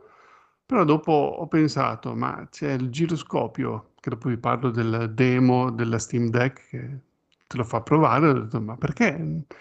Cioè, mirare col giroscopio sarebbe comodo, no? Anche in certi giochi della Switch lo fai, che muovi la console e miri, tipo la mira fine, quella che tipo per mirare proprio all'arto dello xenomorfo, necromorfi, come si chiamavano, vabbè, per mirare all'arto, insomma, sarebbe comodo mirarlo proprio con questa mira fine, e allora sono andato a vedere come si fa. Tu vai quando c'è il gioco avviato, premi il tasto Steam e ti apre tutto un mondo di configurazioni. Cioè, io ho semplicemente attivato il giroscopio, quindi non è che è una cosa complicata che ho dovuto far smanettare ore. Cioè, giroscopio on, off, on, ti chiede che tasto vuoi, già di default ti propone la levetta destra, quindi io solo ho fatto on su quello, e praticamente cosa succede? Quando tu giochi normalmente il giroscopio non ti entra in funzione, perché appunto potrebbe, magari ti muovi un attimo, ti metti comodo sul divano, che ti sposta la mira, sarebbe scomodo. Quando tu vuoi usarlo devi appoggiare il dito sul trackpad, senza premere, o cioè proprio lui sente che tu lo stai toccando e si attiva il giroscopio, quindi tu miri con la levetta, vai vicino al nemico, poi sposti il dito dalla levetta al trackpad, puoi usarlo sia come mouse e muovere col trackpad spostando il dito, ma in quel momento lì, avendo attivato il giroscopio, proprio posso muovere la console nelle tre dimensioni, cioè muovendola fisicamente per mirare proprio in modo super accurato, ed è veramente comodo. Poi quando hai finito di mirare togli il dito dal trackpad, lo rimetti sul digitale, sull'analogico, e il giroscopio si disattiva, non ti rompe le scatole se ti metti comodo sul divano così, e quindi insomma è una funzione che la attivi alla bisogna quando devi mirare precisamente, e quindi insomma molto molto bello, che di solito con un joypad normale, se giochi su PC, non lo fai questa cosa, e quindi insomma bello. Questo mi ha veramente piaciuto, perché ho detto, tutti i giochi, quelli sparatutto così, che magari sai su una portatile non sono il massimo, però magari con questo accorgimento, quando devi proprio fare quell'headshot preciso, tac, sposti la console, è veramente molto molto comodo. Vabbè, poi vabbè, ho già un po' detto tutto qua, me l'ho fatto un po' di appunti. È un'esperienza leggermente più farraginosa, diciamo, di un tablet o di una console normale, perché si vede che il sistema operativo è fatto bene, senza ombra di dubbio, però ha quei momenti che, tipo la tastiera, quando vai nella barra di ricerca, tipo ritorni lì e rimangono le scritte, vuoi cancellarle, premi il tasto per cancellare, ma non te la cancella perché devi prima premere A per far comparire la tastiera e poi il tasto per cancellare, che come ti abitui che con la X cancelli, e quando tu vai sulla barra di ricerca vedi che ti ha rimesso la ricerca che avevi fatto in precedenza, tu premi X per cancellarla, non te la cancella, devi premere A, compare la tastiera a schermo, e poi con X cancelli quello che avevi scritto. Insomma, delle cose, cioè, oppure a volte vai nella libreria.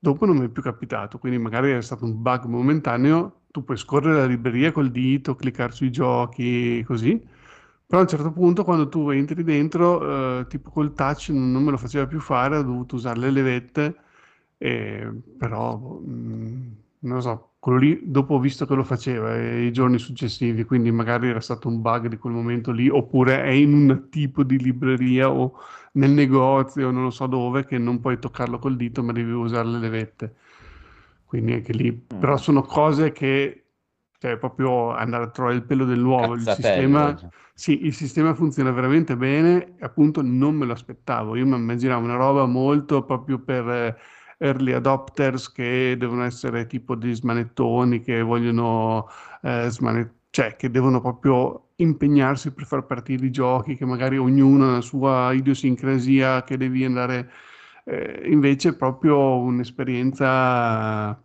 ottima, perché poi lui ti dice quali sono i giochi compatibili. Io ho provato quasi solo quelli lì, ne ho provato qualcuno che era segnalato come punto interrogativo, quindi non avevi la sicurezza che funzionasse, e quasi tutti quelli che ho provato funzionavano, tranne oggi ho provato Technomancer, che era un gioco che avevo provato su PC, insomma, che mi sarebbe piaciuto provare, ho detto non è molto adatto forse alla portatilità, che è tipo un gioco di ruolo in terza persona, un po', insomma, non diciamo AAA, un po' così. E effettivamente quello lì c'era il punto di domanda, ma proprio vedi che fai 3-4 passi, poi si inchioda un attimo, poi fai altri 2-3 passi, poi giri la telecamera e c'è un attimo di... Insomma, non è un'esperienza ottimale, però magari dopo lo sistemeranno, o magari è un gioco vecchio che non frega niente a nessuno e rimane così per sempre e non se ne accorgerà mai nessuno. Però vabbè, ho provato vari tipi di gioco, e per la mia modo di giocare, secondo me quelle cose che si adattano meglio alla portatilità o al gioco così sono quelli in 2D o con vista isometrica. Quelli funzionano veramente bene e ci puoi giocare per, cioè, finché non si scarica la batteria vai avanti senza problemi, perché non proprio sono perfetti e ci giochi da Dio. Scusate. L'unico che magari è un po' difficoltoso è stato Grim Dawn, perché appunto il gioco PC senza nessun accorgimento per la mobilità, e quindi alcune cose sono effettivamente molto piccole. Questo ti avverte quando tu lo installi, c'è il punto esclamativo giallo che ti dice guarda, qua i testi sono un po' piccoli, quindi il gioco funziona, ma potresti avere problemi a leggere le scritte. Adesso non tanto per le scritte a schermo, perché i dialoghi così si leggono abbastanza bene, però quando è un gioco di ruolo isometrico di quelli alla Diablo tipo, e quindi quando apri il menu dell'equipaggiamento che c'hai tutte queste caselline microscopiche del braccialetto e delle scarpine, del cappello, dell'elmo, effettivamente dopo li devi spostare con la levetta tipo mouse, perché devi proprio... Sai, quelle che devi... è un'interfaccia da PC, da mouse, che devi cliccare, sì. Trascinarlo e equipaggiare le cose così. Effettivamente non è comodissimo. Però nel gioco in sé, quando dopo chiudi il menu e spari ai nemici, perché è una specie di Diablo, non so, tipo vittoriano, hai le pistole, i moschetti, e quindi spari, la mira automatica come su PC. Cioè, insomma, è uguale a PC, si gioca bene col joypad anche, e si gioca bene quando stai giocando, però dopo ogni volta che devi aprire il menu così effettivamente è un po' scomodo. Però anche lì entra nell'ottica che magari quel gioco che tu stai giocando su PC, poi magari vai un'ora in treno, vuoi continuare, chi ti vieta di continuare da lì per fare una missione secondaria o qualcos'altro, e poi dopo alla sera giochi sul PC, insomma... ti giostri un po' le tue esperienze di gioco, ti puoi appunto quando tu apri il deck davanti scritto i tuoi giochi vengono con te, tipo una roba del genere, ed è effettivamente così, cioè è il modo perfetto, è un companion per il PCista che se lo porta con sé, no, per il PCista qualsiasi, anche quello che ha la 3090 che vuole tutto 4K, HDR le ultime ritrovate tecnologici, però quando sei in giro magari ti accontenti un attimo di un'esperienza con settaggi inferiori, però che in uno schermo così piccolo effettivamente non è che sembra questa tragedia, anzi ok, sì, quando tu guardi le impostazioni vedi che è tutto a medio-basso, però insomma alla fine non sembra così brutto, perché anche il 1280 per 800 esatto. Non vedi aliasing, non vedi niente, cioè, insomma sembra comunque bello da vedere. Poi chiaro, sì. Se tu magari lo metti nella dock che lo attacchi a uno schermo più grande fa cagare, però nel suo schermo, cioè, è un signor giocare che ci sta bene. E l'altra cosa che volevo dire è che appunto c'è fare un po' di distinzione tra portatilità e mobilità, diciamo, insomma, Perché tipo la mia paura era quella che tipo i giochi, quelli super 3D come appunto Dead Space o cose, Yakuza, ho provato anche Yakuza 0, insomma, la mia paura era che uno schermo così piccolo proprio non facessi proprio fatica fisicamente a giocarci. Invece no, cioè se tu ti metti lì svaccato sul letto, sul divano, così giochi quel gioco lì, e ci giochi bene, è inutile, ci giochi bene anche a quelli, e però insomma appunto la differenza è che magari non ti consiglierei di giocarci magari sul treno o in giro. Allora lì ti dico magari gioca un gioco 2D o isometrico così che te lo godi di più, però quando sei lì svaccato magari ti colleghi anche le cuffie col Bluetooth, così ci giochi con esperienza. Cioè io mi sono messo nel letto con le cuffie Dead Space, cioè veramente un po' spento per l'ansia, ho detto ok, prima di andare a letto spengo, ho fatto tipo una mezz'oretta Lego lo Hobbit, sempre sul deck appunto, per staccare un attimo dalla tensione, perché sennò qua non dormo più perché sono cagato sotto come nel 2008, cioè veramente un gran gioco, sì. Beh, io, mi pare male, dai. No, infatti ero appunto indeciso se prenderla, se cancellare la prenotazione, così, ma effettivamente è molto bella. Sì. È molto bella e soprattutto è un prodotto che anche se dovesse floppare, che la Steam, che la Valve non dice, boh, abbiamo fatto questo esperimento, non se l'è cagato nessuno, se lo sono cagato in troppo pochi, chiudiamo tutto, non mi sentirei diciamo preso per il culo, aver comprato una fregatura, di aver preso una fregatura, perché comunque è un prodotto che tu puoi farci quello che vuoi e ok, magari esce, non so, Cyberpunk 2078 che non ci girerà mai, oppure dovrai avere super limitazioni, però insomma già adesso con quello che tu puoi metterci talmente tanta roba che poi dopo se vai anche a metterci cose un po' grigie così, cioè puoi proprio farci di tutto, puoi aprirla in qualsiasi modo possibile, che tipo un bigio mi immagino che possa farci delle robe fuori di testa, che tipo vedi la sua Steam Deck rispetto alla mia o quella di fabbrica che sembrano, cioè, già libera. Più che altro appunto, volevo sapere, ma è possibile installare, cioè c'è solo Steam? No, quindi nel senso, ad esempio, cioè, se uno vuole giocare con un GeForce Now o con un Xbox, no, come si chiama? Allora, i primi giorni non c'erano i driver per Windows, dopo sono usciti. Quindi se tu formatti, installi Windows, però ti lascio dire da Federico. No, ma dico... Scusate signori, state entrando in territori a me molto ambizioso. Il conigliastro vuole andare via. Si è fatta saluta Michelino che mi ha mandato appena adesso un messaggio, mi ha detto chi è quel ragazzo in webcam? È il conigliastro Michelino. Quel ragazzo Sekis. Quel ragazzo soprattutto. Neanche uomo anziano, ragazzo. Esatto. Che come me mandate a dormire il povero conigliastro. Esatto. È stata la webcam. Ho avuto due o tre momenti di defiance.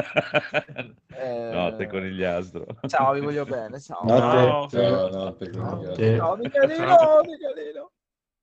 Ti ama Michelino, sappilo. No, allora sulla console puoi metterci tutto, quindi puoi metterci Windows, però ancora appunto mi chiedevo però, appunto senza per il GeForce Now non te lo so dire. No, l'altro giorno mi hanno girato un po' di link di YouTube, ho visto uno che metteva che tipo Microsoft sul suo sito ha messo come utilizzare xCloud sul deck, quindi presumo che sia senza dover installare Windows. È una roba che ti lo fa girare tramite browser, che non so, ho visto che proprio nelle icone dei giochi di Steam c'era proprio un'icona Xbox che dopo da lì partiva l'xCloud e c'era proprio lì il FAQ sul sito della Microsoft che ti spiegava come fare. Adesso non ho ancora provato perché appunto già così con la libreria senza comprare niente dei miei giochi tipo di backlog Vabbè, a parte Skyrim, gli altri non li ho mai giocati, ho installato 41 giochi. Quindi, cioè, tanto se no da provare, non è che la mia curiosità sì, era appunto perché magari è quello una cosa che poi viene da smanettare e da andarci a trovare delle cose da fare, perché volendo c'è proprio il divertimento nel divertimento, cioè invece di giocare puoi divertirti e fare queste cose qui, ma si può fare tutto. Ho visto proprio gente che non so scorreva la libreria in mezzo ai giochi di Steam, c'aveva Zelda, non so come ha fatto, cioè, no, perché io mi chiedevo appunto, tu hai nominato Cyberpunk e giustamente ci sono delle limitazioni hardware e quindi dico ok, però utilizzando xCloud, utilizzando GeForce, in teoria uno dovrebbe sopperire a quelle limitazioni hardware, almeno poi, entro i limiti. Quindi infatti mi richiedevo ok, ma installandoli possibilmente in maniera nativa uno non dovrebbe avere più neanche quel problema lì. Poi a me come cosa interessa, cioè personalmente non mi interessa più di tanto, però è interessante come appunto come possibilità, ecco. Però adesso sul nostro gruppo di Telegram c'era Salvatore, mi pare, un gruppo di Telegram che sì, abbiamo un gruppo Telegram e c'era Salvatore che lui sapessi cosa dicono di te, anche lui la deck, e diceva appunto che ha trovato il mod, cioè c'è il modo di far andare i giochi anche dalla libreria di Epic o degli altri client sempre tramite Linux, quindi senza Windows, però ancora non mi sono informato, non ho seguito queste guide di come fare, perché appunto intanto volevo concentrarmi sull'esperienza così un annetto, esatto, forse sì. Prima di guarda, mi sono salvato i nomi delle cose che aveva mandato, sono Emudeck sì. E l'altro che aveva nominato è Heroic Games Launcher, quello che ti permette di lanciare i giochi di GOG e di Epic tramite questo launcher. Me l'ero segnato perché ero curioso di andare a vedere, appunto.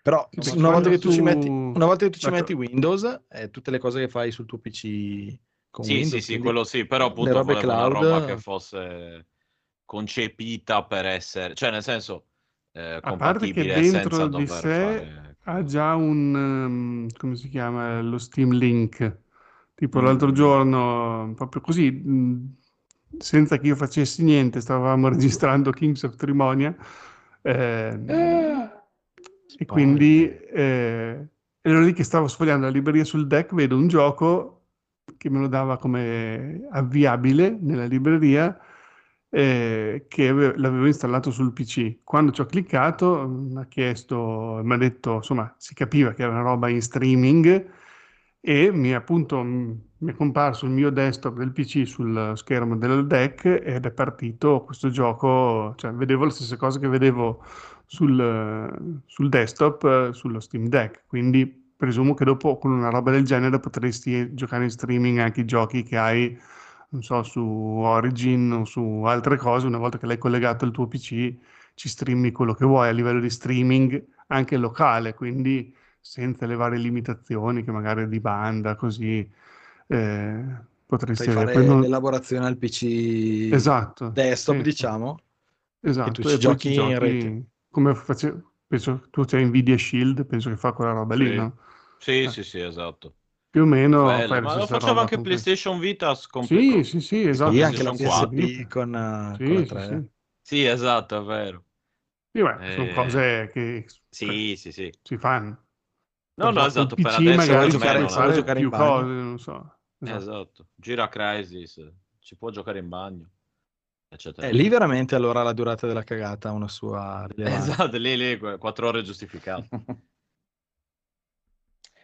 Buono, bello, dai, io direi che si spera comunque che vada bene, in modo che ne facciano una versione ancora più meglio. L'unica cosa che non ho detto che è importante, visto che si spera che facciano una meglio, fa un po' di rumore la ventolina, quella si sente, purtroppo quello è l'unico difetto, che non è una cosa fastidiosissima, però tipo se sei di notte magari nel letto con tua moglie di fianco che dorme, è un po' fastidioso. Me ne preoccuperò quando avrò una moglie nel letto a fianco. Che dorme. Che dorme. Esatto, che dorme. Sì. Adesso la gatta non si lamenta. Quindi... e zitta ma dice... Buono. Buono, bello, ci piace. Va bene, allora io direi di lasciare la parola a Biggio se ci vuole parlare di qualcosa e poi... No, io l'ultimo gioco che ho giocato è Ravenous Devils, quindi non ne voglio parlare ulteriormente. Okay. Ed è anche già un po' tardi. Allora è rimasto il codolo. Sì. Ah beh, velocissimo, io ho visto Police Stories di Jackie Chan, quindi un giovanissimo bello. Molto bello. E la cosa incredibile è che anche l'ultima delle comparse che passa per strada penso sia uno stand esatto. Qualcuno che è campione di arti marziali, perché cadono tutti quanti benissimo. C'è anche la ragazza che viene rapita, che alla fine la vedi che è una campionessa di arti marziali che sa come cadere e tutto quanto. E come ci si chiede sempre, sì, uguale. Ci si chiede come Jackie Chan faccia essere, abbia potuto superare i 18 anni di vita. Perché, vabbè, dopo ci sono anche le solite scene finali post-credit che fanno vedere i vari errori che sono da panico. Comunque è bello, è un bel film, è ancora tuttora molto divertente e godibile. Vorrei recuperare l'intera saga, che è durata fino... L'ultimo penso sia... Lui è abbastanza vecchio nell'ultimo film, quindi... Ha fatto sorta di reboot, mi sembra. Io l'ho visto. Sono tanti, eh. Bello, è bello anche l'ultimo. C'è un paio di scene, io spero abbia usato lo stuntman, perché mi sembra lui era proprio sul vuoto più assoluto, cioè, vabbè, un pazzo. Cioè. Sì, un pazzo fulminato, però. Pazzo, sì, proprio... Vabbè, non per niente ha aperto la scuola di stuntman e lui è produttore di quasi qualsiasi cosa figa esca di arti marziali. E poi, siccome avevo questo buon gusto di Jackie Chan in bocca, ho detto roviniamoci tutta questa... Sono 8 tutta la saga. Neanche tantissimi, dai. Temevo di più. Non sono tanti. È che sono... Boh, i primi 2 sono recuperabili tra Amazon, Sky e qualcosa. E dopo è un po' difficile recuperarli, ma vabbè, in qualche modo ce la farò. Vabbè, molto bello, Jackie Chan è sempre un mito. E poi purtroppo ho visto Diabolic, il film dei... Sarebbe stato bello. E io non so cosa... Hai scoperto che ti mancava Diabolic. Cazzo, esatto. Che mi mancava. Dannazzo.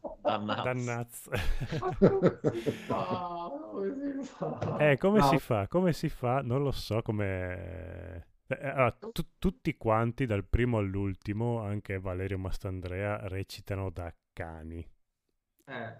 Avrebbe giovato sicuramente un ridoppiaggio dopo, perché l'audio sembra in presa diretta, quindi no. Del progetto, vero? Non se l'ha offesa nessuno. Ci sono 2 cose abbastanza buone del film. Una è Miriam Leone nuda, vabbè, ma è nuda in qualsiasi film che fa, quindi non è che serviva. Quanto nuda? Roba vista. Si vede il panettone e basta. Vabbè, no, io tanto seno, ma il full seno... frontal. No, non è full frontal, al limite. Perché siamo negli anni 70 full frontal? Sì, io sono un po', lo sai che... Esteticamente lei è uguale a Eva Kent, effettivamente, a parte questi capelli incollati pieni di lacca, ma per il resto fisicamente c'è. È carino l'effetto di quando si tolgono la maschera, che però penso che abbiano speso tutti quanti gli effetti speciali in quell'unica scena in cui lui si toglie una maschera. E per il resto no, veramente non capisco neanche. Ma i Manetti Bros hanno qualche aggancio? Perché comunque i video musicali che facevano non erano male, ma hanno fatto anche dei film carini. Però questo no. No, Zora la vampira. Ecco. Ma Zora la vampira non mi sembrava dicesse proprio niente. No, lo so, infatti, no. Avevano fatto un film anni fa su... alla fine arriva Wang, che era carino perché fino a, da ultimo non capivi che film stavi guardando. Okay? È un film di fantascienza, non posso dire come finisce, se no è come raccontare Shutter Island, no? E quindi non ha senso. Cioè, se rimangono secondo me nei loro mezzi, sono bravi, a poi ogni tanto, ma non è se ogni tanto gli prendo questa idea, ma noi siamo Kubrick e quindi... Tra l'altro hanno fatto un remake di un film che secondo me Bava aveva già detto tutto quello che doveva dire. Quindi... io non l'ho visto quello degli anni 70? 60? Anni 60. A mio modo di vedere non è il miglior film di Bava, però si vede ancora bene, anche perché c'ha, sai proprio... sembra un film con l'estetica del periodo, no? Quelle luci, quel design, quindi lo vedi anche volentieri, no? Capisci che è un film di quel periodo e lo apprezzi, perché io sinceramente tutta questa necessità di rifare Diabolico ma Diabolico intanto tentano di rilanciarlo, hanno qualche 10 anni fa hanno tentato con la serie animata, con altre manovre, ci provano perché comunque il personaggio è abbastanza carismatico, però però è un personaggio invecchio, se lo riproponi in chiave moderna va bene. Però non lo so, a me io conoscevo Barison, che è un disegnatore di Pordenone, che ha disegnato Diabolic, e lui diceva che cioè, le divise dei poliziotti sono ancora quelle degli anni 30 e non vogliono cambiarle. I disegnatori della serie sono bravi, cioè, non scherziamo.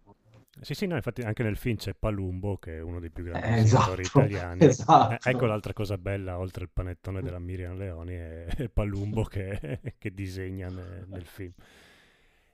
Però anche lì il protagonista, che se non mi sfugge il nome, che lui non è neanche male come attore, però fa proprio cagare. Non c'è detto un cazzo con Diabolic, è pessimo, tutti quanti, veramente non ci sta. Vabbè, peccato, un'occasione mancata, però come dici tu Massimo non era neanche necessaria. No, ma quando ho visto che loro facevano, io ho detto ma perché? Cioè, con tante cose potrebbero fare, già hanno fatto Zona la Vampira che era più la cosa, no? Grottesco, pseudoporno, tutta questa roba lì, cioè... Ma Diabolico che cazzo c'entra? Avranno detto, da giovane lo leggevamo, è un nostro fumetto di ispirazione. Sì, ci tenevano tanto. Vabbè, comunque sarei contento di sapere che stanno girando il secondo, quindi... Sì, ma fanno bene a farne 10, cioè, nel senso, fanno benissimo. Poi non ne fanno più di film, però, se sono tutti così. Cioè, non gliele fanno più fare. No, però... No, non lo so, magari ha avuto... Sembra essere piaciuto, Cioè, ma scusate, no, ma è quello ovviamente. A chi è che voi ha visto invece quello che aveva fatto Salvatore su quel personaggio della Bonelli, il ragazzo invisibile? Io purtroppo... Io mi sono domandato, ma perché il primo? Ma poi hanno fatto anche il secondo. Il secondo è ancora peggio. Se la roba per quarantenni, tromboni, rompicoglioni. Ah, no? Io sono quarantenne, tromboni, rompicoglioni, ma ha fatto schifo. Però ti dirò, a mia mamma... sei ancora più... A mia mamma e mia sorella, invece, Ragazzo Invisibile, è bellissimo, capolavoro. Mamma mia. Cioè, non hanno creato il capolavoro, però hanno detto, è carino, cioè, sono proprio... Carino perché c'avevano pena, no? Nel senso, quando vedi quello in difficoltà, paraccio, non è colpa sua, non ci arriva. Beh, ma ha avuto la sua utilità all'interno del cinema italiano, ha fatto apprezzare di più che Gicrobò. A confronto è un capolavoro. Cioè... A me cerca di essere originale, cioè vabbè. Storia lunga questa. A proposito di come si chiama? Master Andrea stasera ho visto quello dei moschettieri con i bimbi. No, quello che ha fatto con quegli altri, sì, di Veronese, fra l'altro, il fratello scemo di quello che scrive qua. C'è Papaleo, c'è Master Andrea, c'è... come si chiama poi quello... Wow. Sì, c'è quello... gli attori italiani. Sì, il classico quartetto il presentatore di Sanremo, come si chiama? Presentatore di Sanremo. Sì, dai. È che Mastandrea è bravissimo quando vedi che gli piace il progetto. Amadeus. C'è Fiorello. Amadeus. Favino, Rubino. Ecco, Favino e Rubino. Vabbè, quello c'è dappertutto. Quel film capolavoro che sta dicendo è stato girato dal fratello di Sandro Veronesi, che abita qua a Prato. Quindi io ho i Veronesi vicino di casa e è veramente, se, ecco, mi viene proprio in volta stomaco a sapere questa cosa, però vabbè, ci si può fare, vabbè, ci devi convivere. Vabbè, quindi sì, riassunto tutto quanto, guardate Jackie Chan che non delude mai. Jackie Chan, bellissimo. Jackie Va bene, Chan. Allora direi che possiamo anche chiudere, se non avete nient'altro da aggiungere. Possiamo andare a Nanna. A Nanna, tutta Nanna. Andate a tarare il vostro combat system se ce la fate. Andate a tarare il combat system. Salutiamo il super pigione, pace il conigliato. Saluta gli amici di Free Play, dagli una carezza. Saluto gli amici, una carezza di Plus. Io voglio essere invitato ogni tanto, ricordatevi di me. Io ci provo, io ci provo con tutti. Poi. Ma devi chiedere a qualcuno, cioè Biggio dentro Free Play non ha voce in capitolo. Si ripicca a briscola, valgo. Stai dicendo non vale un cazzo. No, non ha quote di, non ha la quota di maggioranza, ha una piccola quota. Ma poi non è quasi più di Free Playing ormai. Cioè. È di NG Plus. Quindi... Cioè. È ospite. Io sono, Free Play. Sono del mondo, esatto, sono dei podcast. Ormai esatto, sono un cittadino dei podcast. Quello è conigliastro. Spingitore anche. Di podcast. Spingitore conigliastro.